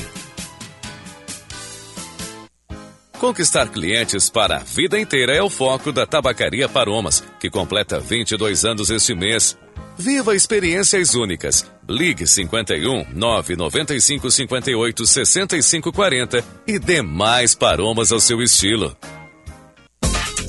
Quer curtir todos os lances da Copa na arquibancada mais conectada do Brasil? Com a Claro Net Virtua, você tem banda larga com ultra velocidade de 350 MB por apenas R$ 94,90 por mês no combo. É isso aí, só R$ 94,90 por mês. E tem mais, você ainda concorre a viagens com tudo incluso para assistir aos jogos no Catar. É a promo, tá na Claro, tá na Copa. Ligue para 0800 720 1234 e aproveite. Consulte condições de aquisição. Jornal Gente.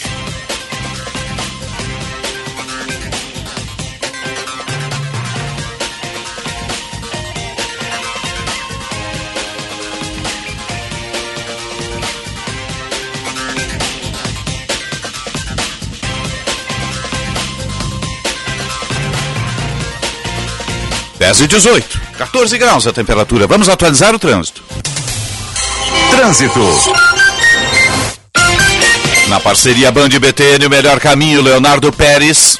Nossa prioridade é você, professor e professora. O Brasil precisa de educação, a educação precisa de você. Uma homenagem da Adurg Sindical no mês dos professores. E alguns pontos com problemas agora na capital, como por exemplo na Avenida Berlim, nas proximidades da Benjamin Constant, tem fios energizados sobre a via. A CE está realizando agora o serviço. Também na Avenida Ceará, no cruzamento com a Guido Mondim, galhos caíram sobre a fiação, os bombeiros já retiraram esses galhos, o local foi isolado e a CE também realiza agora os seus trabalhos. No cruzamento da Baltazar de Oliveira Garcia com a Manuel Elias, semáforo fora de operação. A Brigada Militar está no local, assim como os agentes da EPTC. O movimento é um pouco mais carregado no trecho por conta disso. Nossa prioridade é você, professor e professora. O Brasil precisa de educação, a educação precisa de você. Uma homenagem da Adurg Sindical no mês dos professores. Osíris. Obrigado, Leonardo. Vamos atualizar o esporte.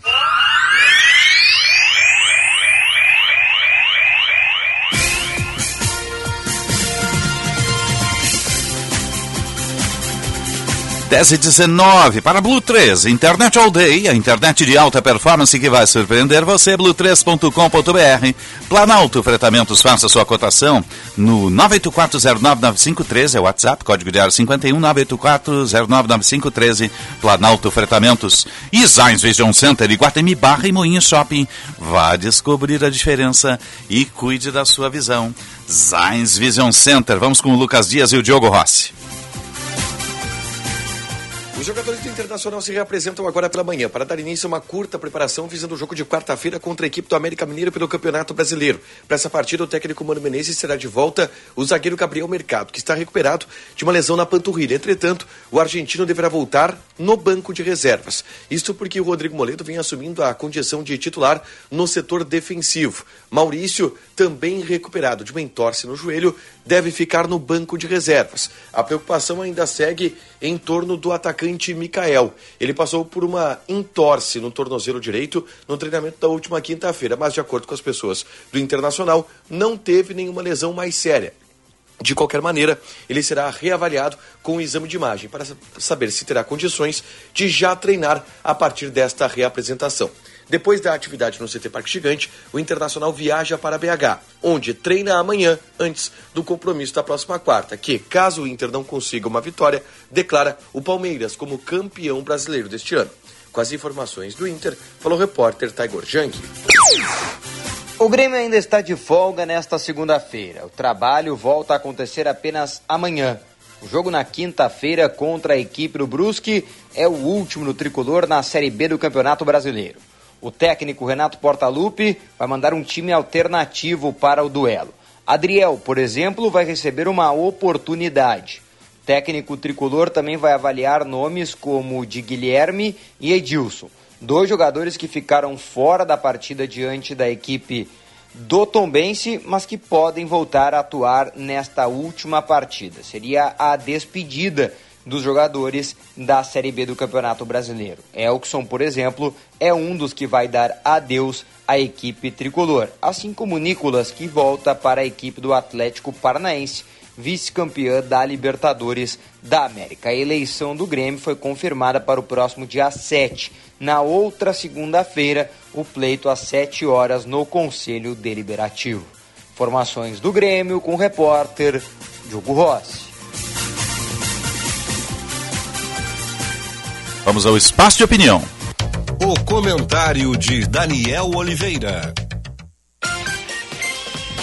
Bom dia, Daniel Oliveira. Bom dia, bom dia, Osíris. Hoje não vou me alongar muito aí. Vamos lá que ele está corrido hoje, né? Assuntos bem importantes. O joga aí. quarta, o Inter joga quarta, né? O Inter joga quarta, o Grêmio joga na quinta-feira. Osíris, assim, ó. É, o Internacional tem o Mano Menezes agora para definir algumas questões, né? E sinaliza com duas delas, né? Uma conversa com o Edenilson para saber de fato o que pode acontecer com o jogador e o Mikael né, recebendo já um recado de que ele que aproveite né, as férias, retorne bem para a pré-temporada a fim de ganhar novas oportunidades. Me parece que a pressão do empresário, de certa forma, valeu. Eu não gosto disso, né? Eu acho que é muito simples a questão. Ah, o jogador não joga se não tiver oportunidades, eu tirarei daqui. Então, tira. Vai jogar em outro lugar. Acho que a coisa é tão simples. Mas não lesionou no treino? É, teve uma entorse no tornozelo. Teve um agora. aparato todo, todo mundo ficou É, preocupado. É, saiu de muletas É. e foi um negócio assim, mas menos mal que não foi tão, tão grave assim, né? Mas é um jogador que tecnicamente, olha, daqui a pouco ele começa a fazer gol aí e, e cala a boca da gente, mas eu sinceramente não, não, não vejo por que tamanha mobilização em virtude desse jogador, né? E sobre o Grêmio, o Grêmio tá o Renato mandando no clube aí nesses últimos dias, né? É, o Grêmio cumprindo tabela e aquele charminho, né, do Renato. Olha, se- para o próximo treinador, o próximo treinador, não, o próximo treinador é Ele ele, está isso, conversando para renovar, ele deu, deu a entender, eu não quis dizer que está acertando, mas ele está conversando com os dois para renovar. Né? E essa renovação ela passa por algumas avaliações que eu particularmente não entendo é, e até não gosto que isso aconteça como está acontecendo. Dois jogos para avaliar alguns jogadores, para aí, é brincadeira, né? Dois jogos que não valem absolutamente nada para o Grêmio. Então não é, não são 180 minutos que farão o treinador ter uma avaliação daquilo que ele precisa para o restante da temporada. né? O Grêmio não alcança mais o Cruzeiro, né? Mas vai ficar de vice, mas uh, ficar de vice também tem, deve ter um prêmio, né? Tem prêmio. Em tem dinheiro, prêmio, é tem, importante, tem, né? O cash é sempre. Ninguém rasga di dinheiro, né? É, tem alguns até que rasgam. Não, mas, não, mas o clube precisa, não precisa? Sempre. Então, tem Ainda que faz, mais agora, né? fazer o resultado. Principalmente com quem vier a assumir a presidência do Grêmio, que alega Uhum. que tem investidores aí, né, para que possam ajudar na montagem do grupo, Zito. Um abraço. Meio-dia, tá de volta. O. Daniel Oliveira e a turma do debate no apito final. 10 e 24 Jornal Gente. Agronotícias com Eduarda Oliveira. O levantamento do Instituto Rio Grandense do Arroz sobre a safra 2022-2023 aponta que a semeadura do arroz no estado atingiu 56,97%. Foram implantados até o momento 491.384 hectares dos 826.498 hectares previstos. Os dados são apurados pelos núcleos de assistência técnica e extensão rural do IRGA, a partir de informações fornecidas pelos produtores gaúchos e tabuladas pela Divisão de Assistência Técnica e Extensão Rural da autarquia. Os dados revelam que a Zona Sul está com 111.828 hectares semeados, sendo assim 80,14% de 139.543 hectares previstos. A fronteira oeste semeou 197.616 hectares, sendo 76,21% da área estimada de 259.321 hectares. A campanha tem 80.014 hectares, sendo 62,32% de 128.402 hectares. A planície costeira interna atingiu 45.681 hectares, sendo 36,89% de 123.830 hectares. Já a região central do estado está com 31.369 hectares implantados. Já a região central está com 31.369 hectares implantados. Isso é 27,11% de 115.703 hectares. E por fim, a planície costeira externa tem 24.876 hectares plantados, sendo 25,99% de 95.699 hectares no Rio Grande do Sul. Agronotícias. Oferecimento Senar RS. Vamos juntos pelo seu crescimento. Cara, jogar online é demais e nunca trava. É, é para isso que eu pago internet. Conheça a Blue 3, internet de alta performance via fibra ótica com estabilidade total e 100% da velocidade contratada. Tudo para você ter muito mais diversão online. Tudo para você ter internet de verdade. Acesse blue3.com.br e consulte a disponibilidade na sua região. Blue 3 Internet All Day. Já pensou em associar-se ao Plano Ângelos do conforto da sua casa? Agora é possível. Acesse www.angelos.com.br barra vendas e escolha o melhor plano para você. O processo é prático. Em poucos segundos você já pode aproveitar os benefícios em saúde e descontos do Clube de Vantagens. Associe-se no www.angelos.com.br barra vendas. O SUV mais econômico do Brasil com as melhores condições. Você encontra aqui na Sinoscar. Tracker Premier 2023 com bônus de até 4 mil reais e parcelas a partir de 990 no plano Chevrolet Sempre. Economize até na gasolina. Venha direto até a Sinoscar mais próxima. Sinoscar, compromisso com você. Juntos salvamos vidas.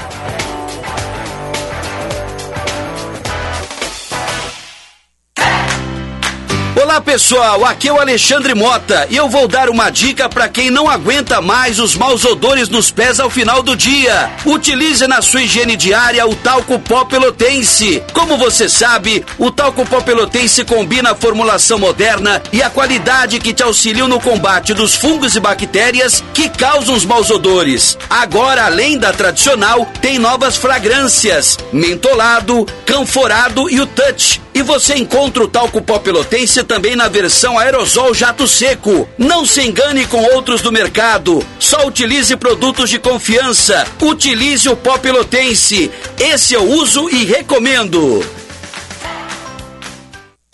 Minuto Siemens.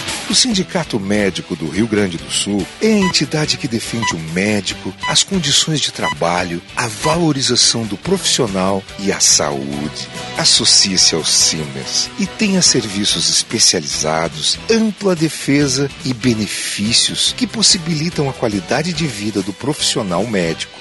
Ligue 51 3027 3737.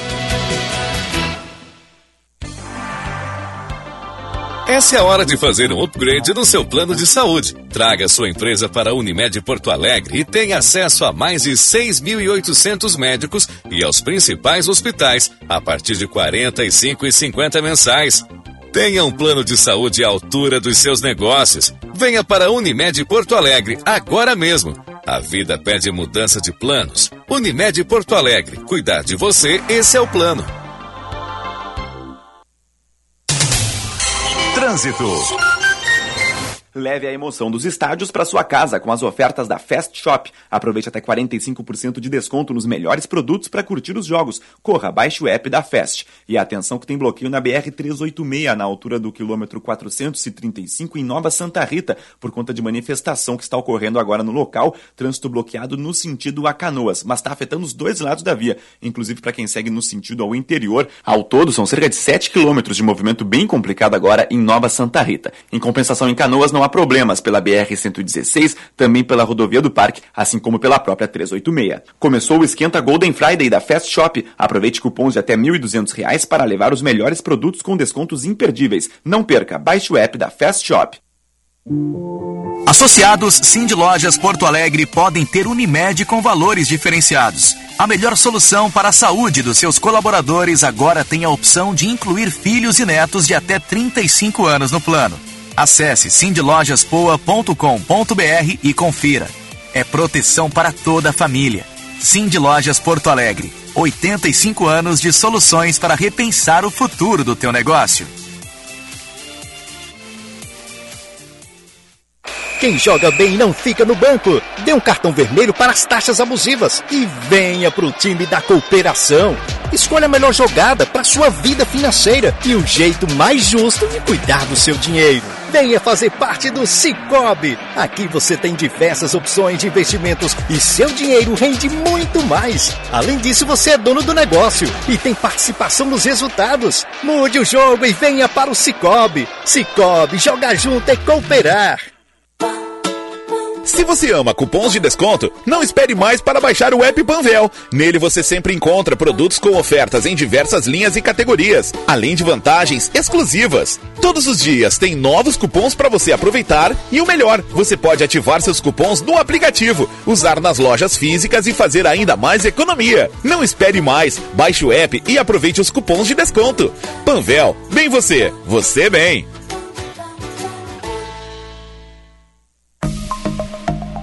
Semana do Servidor Público Banrisul. Promoções prorrogadas até 4 de novembro. Agora você tem mais tempo para aproveitar as condições como pontos em triplo no Banri Shopping. Taxas especiais na contratação de crédito 1 minuto. Consórcio e investimento em LCI e LCA. Além de dois anos grátis na anuidade no cartão de crédito. E muito mais. Acesse banrisul.com.br barra Semana Servidor e saiba mais.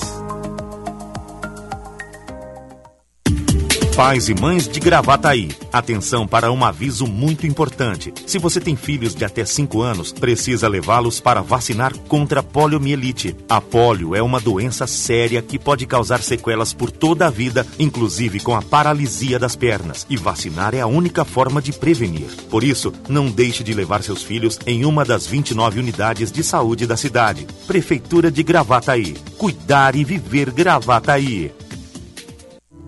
Venha provar todas as delícias da culinária lusitana no Vivenda Portuguesa. Classificado o melhor restaurante português da capital gaúcha pelo TripAdvisor. No Vivenda, você vai encontrar bacalhau, polvo, frutos do mar e os mais fabulosos doces portugueses. Venha conferir. Um pedacinho de Portugal pertinho de você. Estamos abertos no almoço de jantar de quarta a sábado e almoço nos domingos e feriados. Reservas antecipadas pelo fone 3136-5550. Vivenda Portuguesa. Uma casa portuguesa com certeza. Prêmio Cidades Excelentes, uma iniciativa para reconhecer a boa gestão que faz a diferença na sua cidade. Educação, transporte, saúde, desenvolvimento social, segurança, transparência. Como está a administração no seu município e quais os projetos inovadores que estão sendo implementados? Acesse o site e saiba mais sobre o prêmio Cidades Excelentes, uma iniciativa Instituto Áquila e Grupo Bandeirantes. Cidades Excelentes. Oferecimento Sistema Ocergs. Somos o cooperativismo no Rio Grande do Sul. E BRDE, maior banco de desenvolvimento do sul do Brasil. Jornal Gente.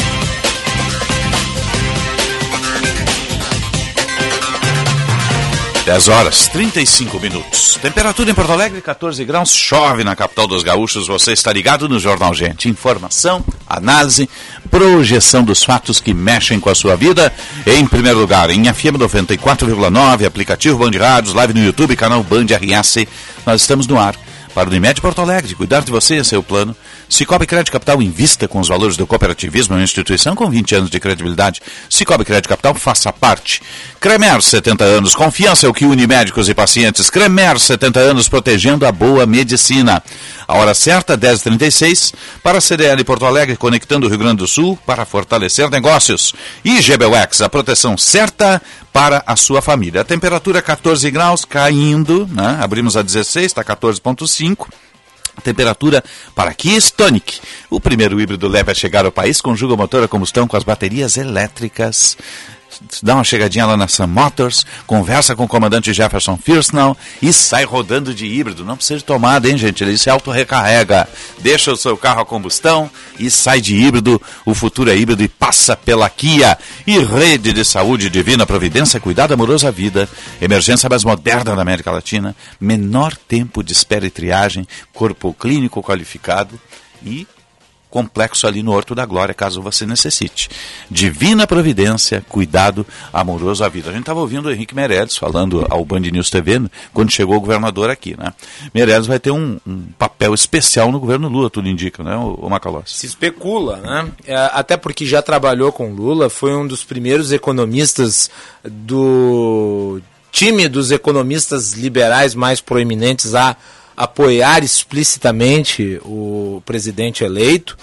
Eh, e me parece há uma pressão eh, da parte dos apoiadores de Lula que não são eh, da esquerda propriamente dita, que gostariam de vê-lo em algum momento participando do governo para dar a sinalização de mercado que o Sérgio mencionou aqui e que é necessário. E um aspecto que eu achei interessante e adequado na fala de Lula ontem, ele disse: nós vamos ter que governar também para aqueles que hoje nos odeiam. E nós vamos ter que tentar ver o porquê isso acontece. Se Lula né, cometeu o erro de não convergir também para outros segmentos, para além do petismo, é, o que ele vai estar fazendo é contratando a oposição e né, a eventual candidatura de alguém que seja a representação absoluta do seu oposto em 2026. E ele é inteligente o suficiente para não cometer esse tipo de equívoco. Assim como em 2002, ele cercou de economistas de linhagem muito diferente daquela que tradicionalmente o PT defendia, como o próprio Henrique Meirelles, Murilo Portugal, Marcos Lisboa, Alexandre Schwartzman, gente que é da elite do mercado. Né? E eu acredito que o grande interlocutor é, para que isso possa se viabilizar no próximo governo Lula é o seu vice, Geraldo Alckmin. E o cuidado que tem que ter com as contas públicas, a gente já falou desse assunto aqui várias vezes, não dá para deixar explodir tudo. Por isso que eu tenho ressalva com esse negócio de Estado indutor da economia pelo risco de se começar uma gastança sem limites. Mas Henrique Meirelles é o autor do teto de gastos no governo Michel Temer. Que foi furado foi ali, nesse governo. Foi criado. Aí foi furado no governo Bolsonaro e que espero que Lula volte a manter o teto de gastos. É, Ou que se não, se não Ou que ele seja flexível, pelo menos, não, porque a gastança que fizeram agora, nossa o, senhora. O, né? o, o, Lula, ele sempre foi um crítico do teto de gastos. Não me parece que ele tenha um comprometimento... Eu não vejo ele comprometido com o teto de gastos não também. Não me parece que ele é. tenha comprometimento com a regra do teto. Mas regras fiscais, âncoras fiscais, elas podem ser mudadas ou elas podem ser substituídas. O que importa é ter uma regra é, tem ferramentas fiscal. Isso, você precisa né? de uma regra fiscal que dê previsibilidade. O teto está muito desgastado, porque ele já foi rompido. O teto, como ele foi concebido em 2017, já não existe mais. E ele foi furado pelo governo Bolsonaro. Então, se for é, é, partir para a substituição do teto, precisa ser por outra regra fiscal. É, e me parece que se tem uma pessoa que pode fazer isso, é o Henrique Meirelles. É, ele, pelo menos, quem vem falando nesse momento, atendendo a imprensa, né? Atendeu o Band News TV hoje pela manhã, ontem já havia durante o dia também conversado. E ele está falando então, sobre o futuro governo. É, ele está. Né? E se ele fala é porque tem autoridade para isso. Alguém deu a carta branca, né? Carta verde, é. vamos dizer assim. Né? Embora eu acho que tenha uma disputa, ele, Armínio Fraga, Mercadante. Mas não são todos da mesma todos. vertente? Não, não, não, não, não são bem diferentes. É. Aliás, o Meirelles Fraga... foi secretário da Fazenda do Dória, não foi? Foi. Foi secretário Armínio Fraga e Henrique Meirelles são oriundos da, do mundo financeiro, da área financeira. O Meirelles como presidente do Banco de Boston durante muito tempo e o Armínio Fraga um agente de mercado. Um Inclusive hoje... trabalhou com George Soros. É, exatamente, na linha de George Soros. E a Luiz Mercadante segue a, a mais a economia planificada, planejada, a linha, Ele é da escola a linha da mais à esquerda. Ele né? é da escola da Unicamp. A linha econômica à esquerda. Então são visões bem diferentes aí, é um trio que pensa diferente, mas se conseguir um ponto de convergência e formar uma equipe econômica que atenda à necessidade de mercado, muito bom. Uhum. E a necessidade de mercado é economia, controle do gasto público e um rumo para a economia brasileira. 10h41, Eduardo Oliveira vai reatualizar os pontos aí que, que tem bloqueio no, no estado do, do Rio Grande do Sul e também aqui na, na, na fronteira com Santa Catarina. Né? Uh, chove, mas os manifestantes permanecem em alguns locais aqui no Rio Grande do Sul. Eduarda? Oi, Osiris, isso mesmo, atualizando então a situação das estradas, já são menos pontos com bloqueios, mas segue em vacaria, como a gente já tinha falado mais cedo aqui no Jornal Gente, na BR-116, quilômetro 41 e 40, 41 tem desvio e o quilômetro 44 tem bloqueio total. Segue, então, lá em Vacaria. Na BR-470, no quilômetro 225 em Garibaldi, também trânsito bloqueado por lá. BR-153, 153, quilômetro 53, Jerechim, foi confirmado um bloqueio total e o acesso sendo liberado de 15 em 15 minutos, assim como já vinha sendo feito desde o início da manhã. Na BR-285, no quilômetro 460, em Ijuí, com acesso para a Cruz Alta, o trânsito está fluindo pelas alças de acesso. Na BR-285 tem uma mudança no quilômetro. Anteriormente ela era no quilômetro 564 e agora em Entre Juiz, no quilômetro 496, os veículos estão desviando pelo pátio do posto de combustível, mas ainda tem retenção sobre a via com formação de filas. Quem puder evitar essas rodovias nesse momento, Osiris. Tá certo, obrigado Eduarda. 10h43, aguarda-se aí, né? A PRF tem que uh, negociar com esse pessoal, desobstruir a via, né? Quem sabe pedir apoio para a Brigada Militar aqui no estado do Rio Grande do Sul, né? Então eu volto a dizer, fosse um outro tipo de movimento, já tinham baixado o choque em cima, né? Já tinham chamado o choque para retirar, desobstruir a via pública. Estão atrapalhando o direito de ir e vir das pessoas, né? 10h43, 14 graus a temperatura. Jornal Gente. Você sabia que nas lojas Zais Vision Center você encontra uma grande variedade de grifes renomadas? Venha conferir em nossas lojas as armações e óculos de sol Dior, Fendi, Prada, Tom Ford, Oliver Peoples, dentre outras. E também diversas marcas e fabricantes independentes da Itália e França, com designs diferenciados e exclusivos. Venha nos visitar. Zais Vision Center, Iguatemi, Moinhos e Barra Shopping. Quem joga bem não fica no banco. Dê um cartão vermelho para as taxas abusivas e venha para o time da cooperação. Escolha a melhor jogada para sua vida financeira e o jeito mais justo de cuidar do seu dinheiro. Venha fazer parte do Cicobi. Aqui você tem diversas opções de investimentos e seu dinheiro rende muito mais. Além disso, você é dono do negócio e tem participação nos resultados. Mude o jogo e venha para o Cicobi. Cicobi, jogar junto é cooperar. Convidamos você, produtor rural, a participar do seminário Duas Safras, Etapa Capital, que será realizado no dia 28 de junho, terça-feira, a partir das 8 e meia da manhã, na FEComércio, em Porto Alegre. Serão abordados os temas cenários econômicos e mercadológicos, sistema sulco camaleão em terras baixas, produção de milho em terras baixas, a pecuária em sistemas integrados de produção, realização Senar RS. Inscreva-se no site www.senar-rs.com.br barra inscrição. Duas safras, mais produção no ano inteiro. Quer construir ou reformar com qualidade e economia? Venha na FAC. Conheça a linha completa de produtos com alta qualidade da Tigre, a marca mais conhecida e respeitada do setor da construção. A FAC Materiais de Construção tem o compromisso com o cliente e uma variedade de produtos. FAC Materiais de Construção, em Canoas, na rua Florianópolis, 2855, bairro Matias Velho.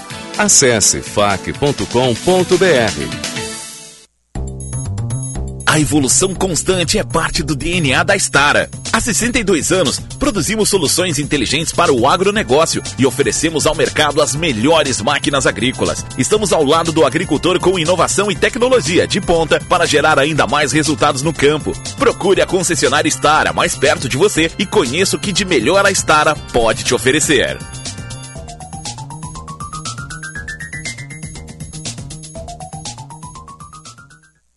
Aqui na Unimed Porto Alegre, a gente cuida de você e também do seu pet. Com o nosso clube de vantagens, aproveita. Você contrata o plano de saúde para cães e gatos da Pet Love, com 100% de desconto no primeiro mês. E ainda garante todo o carinho e a proteção que o seu melhor amigo merece em uma das mais de duas mil clínicas credenciadas da rede. Acesse unimedpoa.com.br barra aproveita. Diante do seu adversário mais difícil, a fome, o Brasil precisa de muita união. Sempre em campo nessa luta, a LBV convoca você para reforçar o time solidário em busca de mais uma vitória. Faça parte. Quando a LBV ligar, diga sim ou doe agora pelo site lbv.org. LBV e você, juntos para vencer a fome.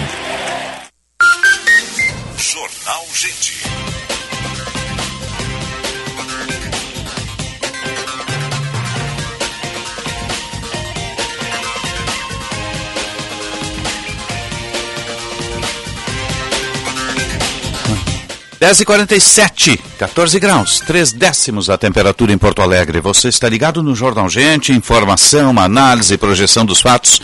No ar para o Unimed Porto Alegre, cuidar de você, é seu plano. Cicobi Crédito Capital, invista com os valores do cooperativismo. Cremer 70 anos, confiança que une médicos e pacientes. Cremer 70 anos, protegendo a boa medicina. Vamos atualizar o trânsito. Trânsito. O melhor caminho na parceria Band BTN, Leonardo Pérez. Como proteger seu cão contra parasitas desde filhote? Nexgard Spectra é a solução contra vermes, sarna, pulgas e carrapatos em uma única dose. Fale com seu médico veterinário. E atenção que tem relato de acidente agora na BR-116, em Sapucaia do Sul, causando lentidão já a partir da saída de Esteio no sentido interior. Acidente envolvendo um caminhão e uma moto. O movimento é afetado por conta deste acidente. No sentido a capital, não há registro de lentidão agora no trecho. Atualiza a situação na BR-386 em Nova Santa Rita, aí sim, com bloqueio por conta de manifestação na altura do quilômetro 435, causando problemas agora, tanto para quem segue no sentido a Canoas, quanto para quem vai na direção da RS 124. Proteja seu cão desde filhote com NexGuard Spectra, a solução completa contra parasitas internos e externos em uma única dose. Quer saber mais? Fale com seu médico veterinário. Obrigado, Leonardo Pérez. 10h48, 14 graus 3 décimos a temperatura. Temperatura para Kia Stonic. O primeiro híbrido leve a chegar ao país. Conjuga o motor a combustão com as baterias elétricas. Não precisa de tomada, ele se auto-recarrega. Está disponível a pronta entrega lá na Sam Motors. É SUV de, de entrada, faça o test drive. Você vai se apaixonar. E Rede de Saúde Divina Providência, cuidado amoroso à vida. Emergência mais moderna da América Latina. Menor tempo de espera e triagem corpo clínico qualificado com complexo ali no Horto da Glória. Caso você necessite, rede de saúde divina providência, cuidado amoroso à vida. Agora você presta atenção nesta mensagem que eu tenho para vocês. Professores transformam vidas mais do que compartilhar conhecimento. Ser professor é ter a responsabilidade pela formação de valores e de cidadania. Nossa prioridade é você, professor. O Brasil precisa de educação. A educação precisa de você. Uma homenagem da Durk Sindical no mês dos professores. 10h50, digamos assim, a tarefa de Eduardo Leite aqui é infinitamente mais fácil do que a tarefa de Lula em Brasília, né? Sim. Porque Eduardo Leite aqui conhece o que vai receber, né? No caso de Ranolfo Vieira Júnior. Por mais que tenha ali uma projeção de déficit. Né? Aqui é uma transição é, tranquilíssima, não é? Do partido para o partido. É, eu... Em Brasília é uma transição de um modelo para outro, de uma personalidade para outra, e não se sabe ao certo o que vai se encontrar. Não se sabe ao certo nem quando vai quebrar o silêncio. O presidente Mas... chegou agora no Palácio da Alvorada, chegou? não falou com ninguém. É. Né?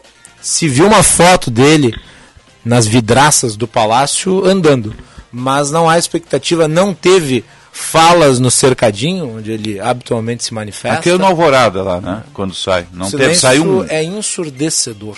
É. Ele chegou no Palácio do Planalto agora, né? Isso, no Palácio do Planalto com a comitiva. Palácio do Planalto. Isso. Peço saiu do Alvorada e foi pro Planalto. Saiu do Alvorada na saída do Alvorada, na saída do Alvorada é que não falou com ninguém, é. né? É. Aguarda-se a manifestação, né? Ele vai ter que é. falar uma hora, né? A é. questão é o que ele vai falar. E é. daí já tenho meus temores, né? Mas, Mas por o esse... que é importante destacar é o seguinte, né? O, o, se construiu uma, uma redoma em torno, em torno do resultado. A Sim. começar pela manifestação do Lira, que é um aliado de Bolsonaro, uh, do presidente do TSE junto Senado. dos demais presidentes das casas legislativas e o reconhecimento da comunidade internacional. Então, espaço para contestar a eleição não tem. É. Né? E a julgar pelo tempo de silêncio, já se vão aí 14, 15 horas de, de silêncio, é, Bolsonaro não deverá ter uma relação direta com a transição, vai... Vai ficar com o Mourão, Alguém acho, vai, né? vai conduzir isso, talvez o vice-presidente Mourão. Mourão. É vice-presidente senador eleito. Tem a legislação para seguir, a transição não é uma coisa do prazer do, do, do, do tem um rito administrativo. Do cargo. Não, tem? não, tem uma legislação, não. é obrigatório fazer daquele jeito e ponto final. Então não há o que discutir. Agora...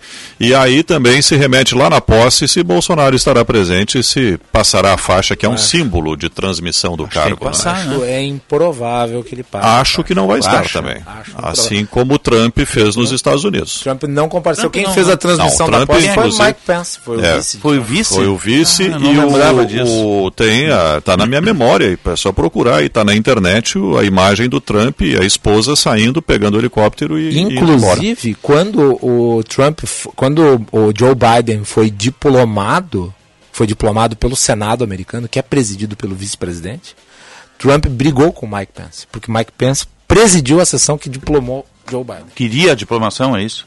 Que ele, que ele até hoje contesta o resultado da eleição. Mas o vice-presidente do Brasil pode passar o cargo para o presidente eleito? Ele tem que claro, ter titularidade. Claro, claro, claro. Ele tem que mesmo, tá, eu não mesmo o titular estando no território Se nacional. Citaste o Sarney no início aqui, o Sarney não passou o, o Sarney não recebeu o cargo de Figueiredo. Né? No caso, recebeu do presidente da Câmara, porque o Figueiredo disse que não ia passar a faixa. Saiu para o Sarney. Para Passaria o Sarney. para o Tancredo. Para Passaria o Sarney, não. O Tancredo é. morreu, o Sarney foi tomar posse, é. e aí quem passou no caso foi o presidente da Câmara. É, ele não é. gostava do Sarney, não se é. davam, eram inimigos não só é. políticos, acho Figadais. que era além até. Né? É. que não passaria, saiu um dia antes. Agora vai ficar feio, né? Se ele não passar, porque vai dar a impressão que ele está sendo pela caso. É o único caso de não passar a faixa no país, se bem me lembro, é esse do, do Figueiredo para o Sarney. Eu, eu, vou dizer, se eu tenho 50 e poucos milhões de votos nem o Bolsonaro, eu passo a faixa. E já me projeto como líder. Eu, eu Mas acho. está deixando de ocupar um Ah, tá. tá deixando de ocupar um espaço de liderança política da direita na América Latina, não é? O Brasil é o maior país, a maior economia da América Latina tem É. tem todas as condições para fazer isso. Recebeu de novo um crédito político e pode estar jogando fora. Tem aquela frase famosa da Revolução Francesa, né? Não aprendeu nada e não esqueceu nada. É, Eu acho que a votação do Lula é a maior em um presidente, né? Em segundo turno. Sim, e É a segunda maior né? votação Mais é de do 60 Bolsonaro. milhões, né? Os dois são os maiores É. vo- votados da história. Tu vê. Pra ter uma ideia, o Fernando Henrique, quando ele se elegeu no primeiro turno, ele fez 34 milhões de votos. Pois é. O Bolsonaro fez mais votos agora no segundo turno do que na eleição de 2018. 10h54, vamos atualizar o trânsito. Trânsito. Leonardo Pérez. Antecipe até 10 parcelas do seu FGTS no Mercantil. É rápido e fácil. Você faz tudo online e recebe em até uma hora. Anota aí, fgts.mercantil.com.br. E as chegadas agora a Porto Alegre são tranquilas pela região do aeroporto, assim como pela Freeway Castelo Branco. Outra boa notícia é que não há previsão de içamento do vão móvel da Ponte do Guaíba marcado para esta segunda-feira. Para quem chega à capital pela Zona Leste, tanto na Protásio Alves quanto na Bento Gonçalves, o motorista não vai encontrar nenhum trecho de retenção. Pela Protásio, o movimento maior é no sentido da região central, entre a Lucas de Oliveira e a Ramiro Barcelos, mas sem congestionamento. No Mercantil, você antecipa até 10 parcelas do seu FGTS. Receba direto na sua conta em até uma hora, mesmo se não for cliente, em fgts.mercantil.com.br.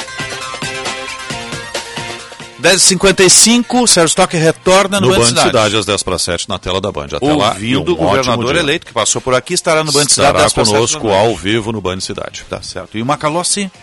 Às 14 horas temos o Bastidores do Poder, repercutindo os resultados da eleição. E recebendo, acho que o Gabriel Souza. aqui. Vice-governador estará no Bastidores do estará- Poder. Estará no Bastidores do Poder. Obrigado pelo carinho da sua audiência. Está chegando a Atualidades Esportivas, primeira edição, com Luiz Henrique Benfica. Ao meio-dia tem o Daniel Oliveira com o apito final e a turma do esporte. Eu retorno no tempo real às seis da tarde. Um bom dia e boa sorte. Jornal Gente.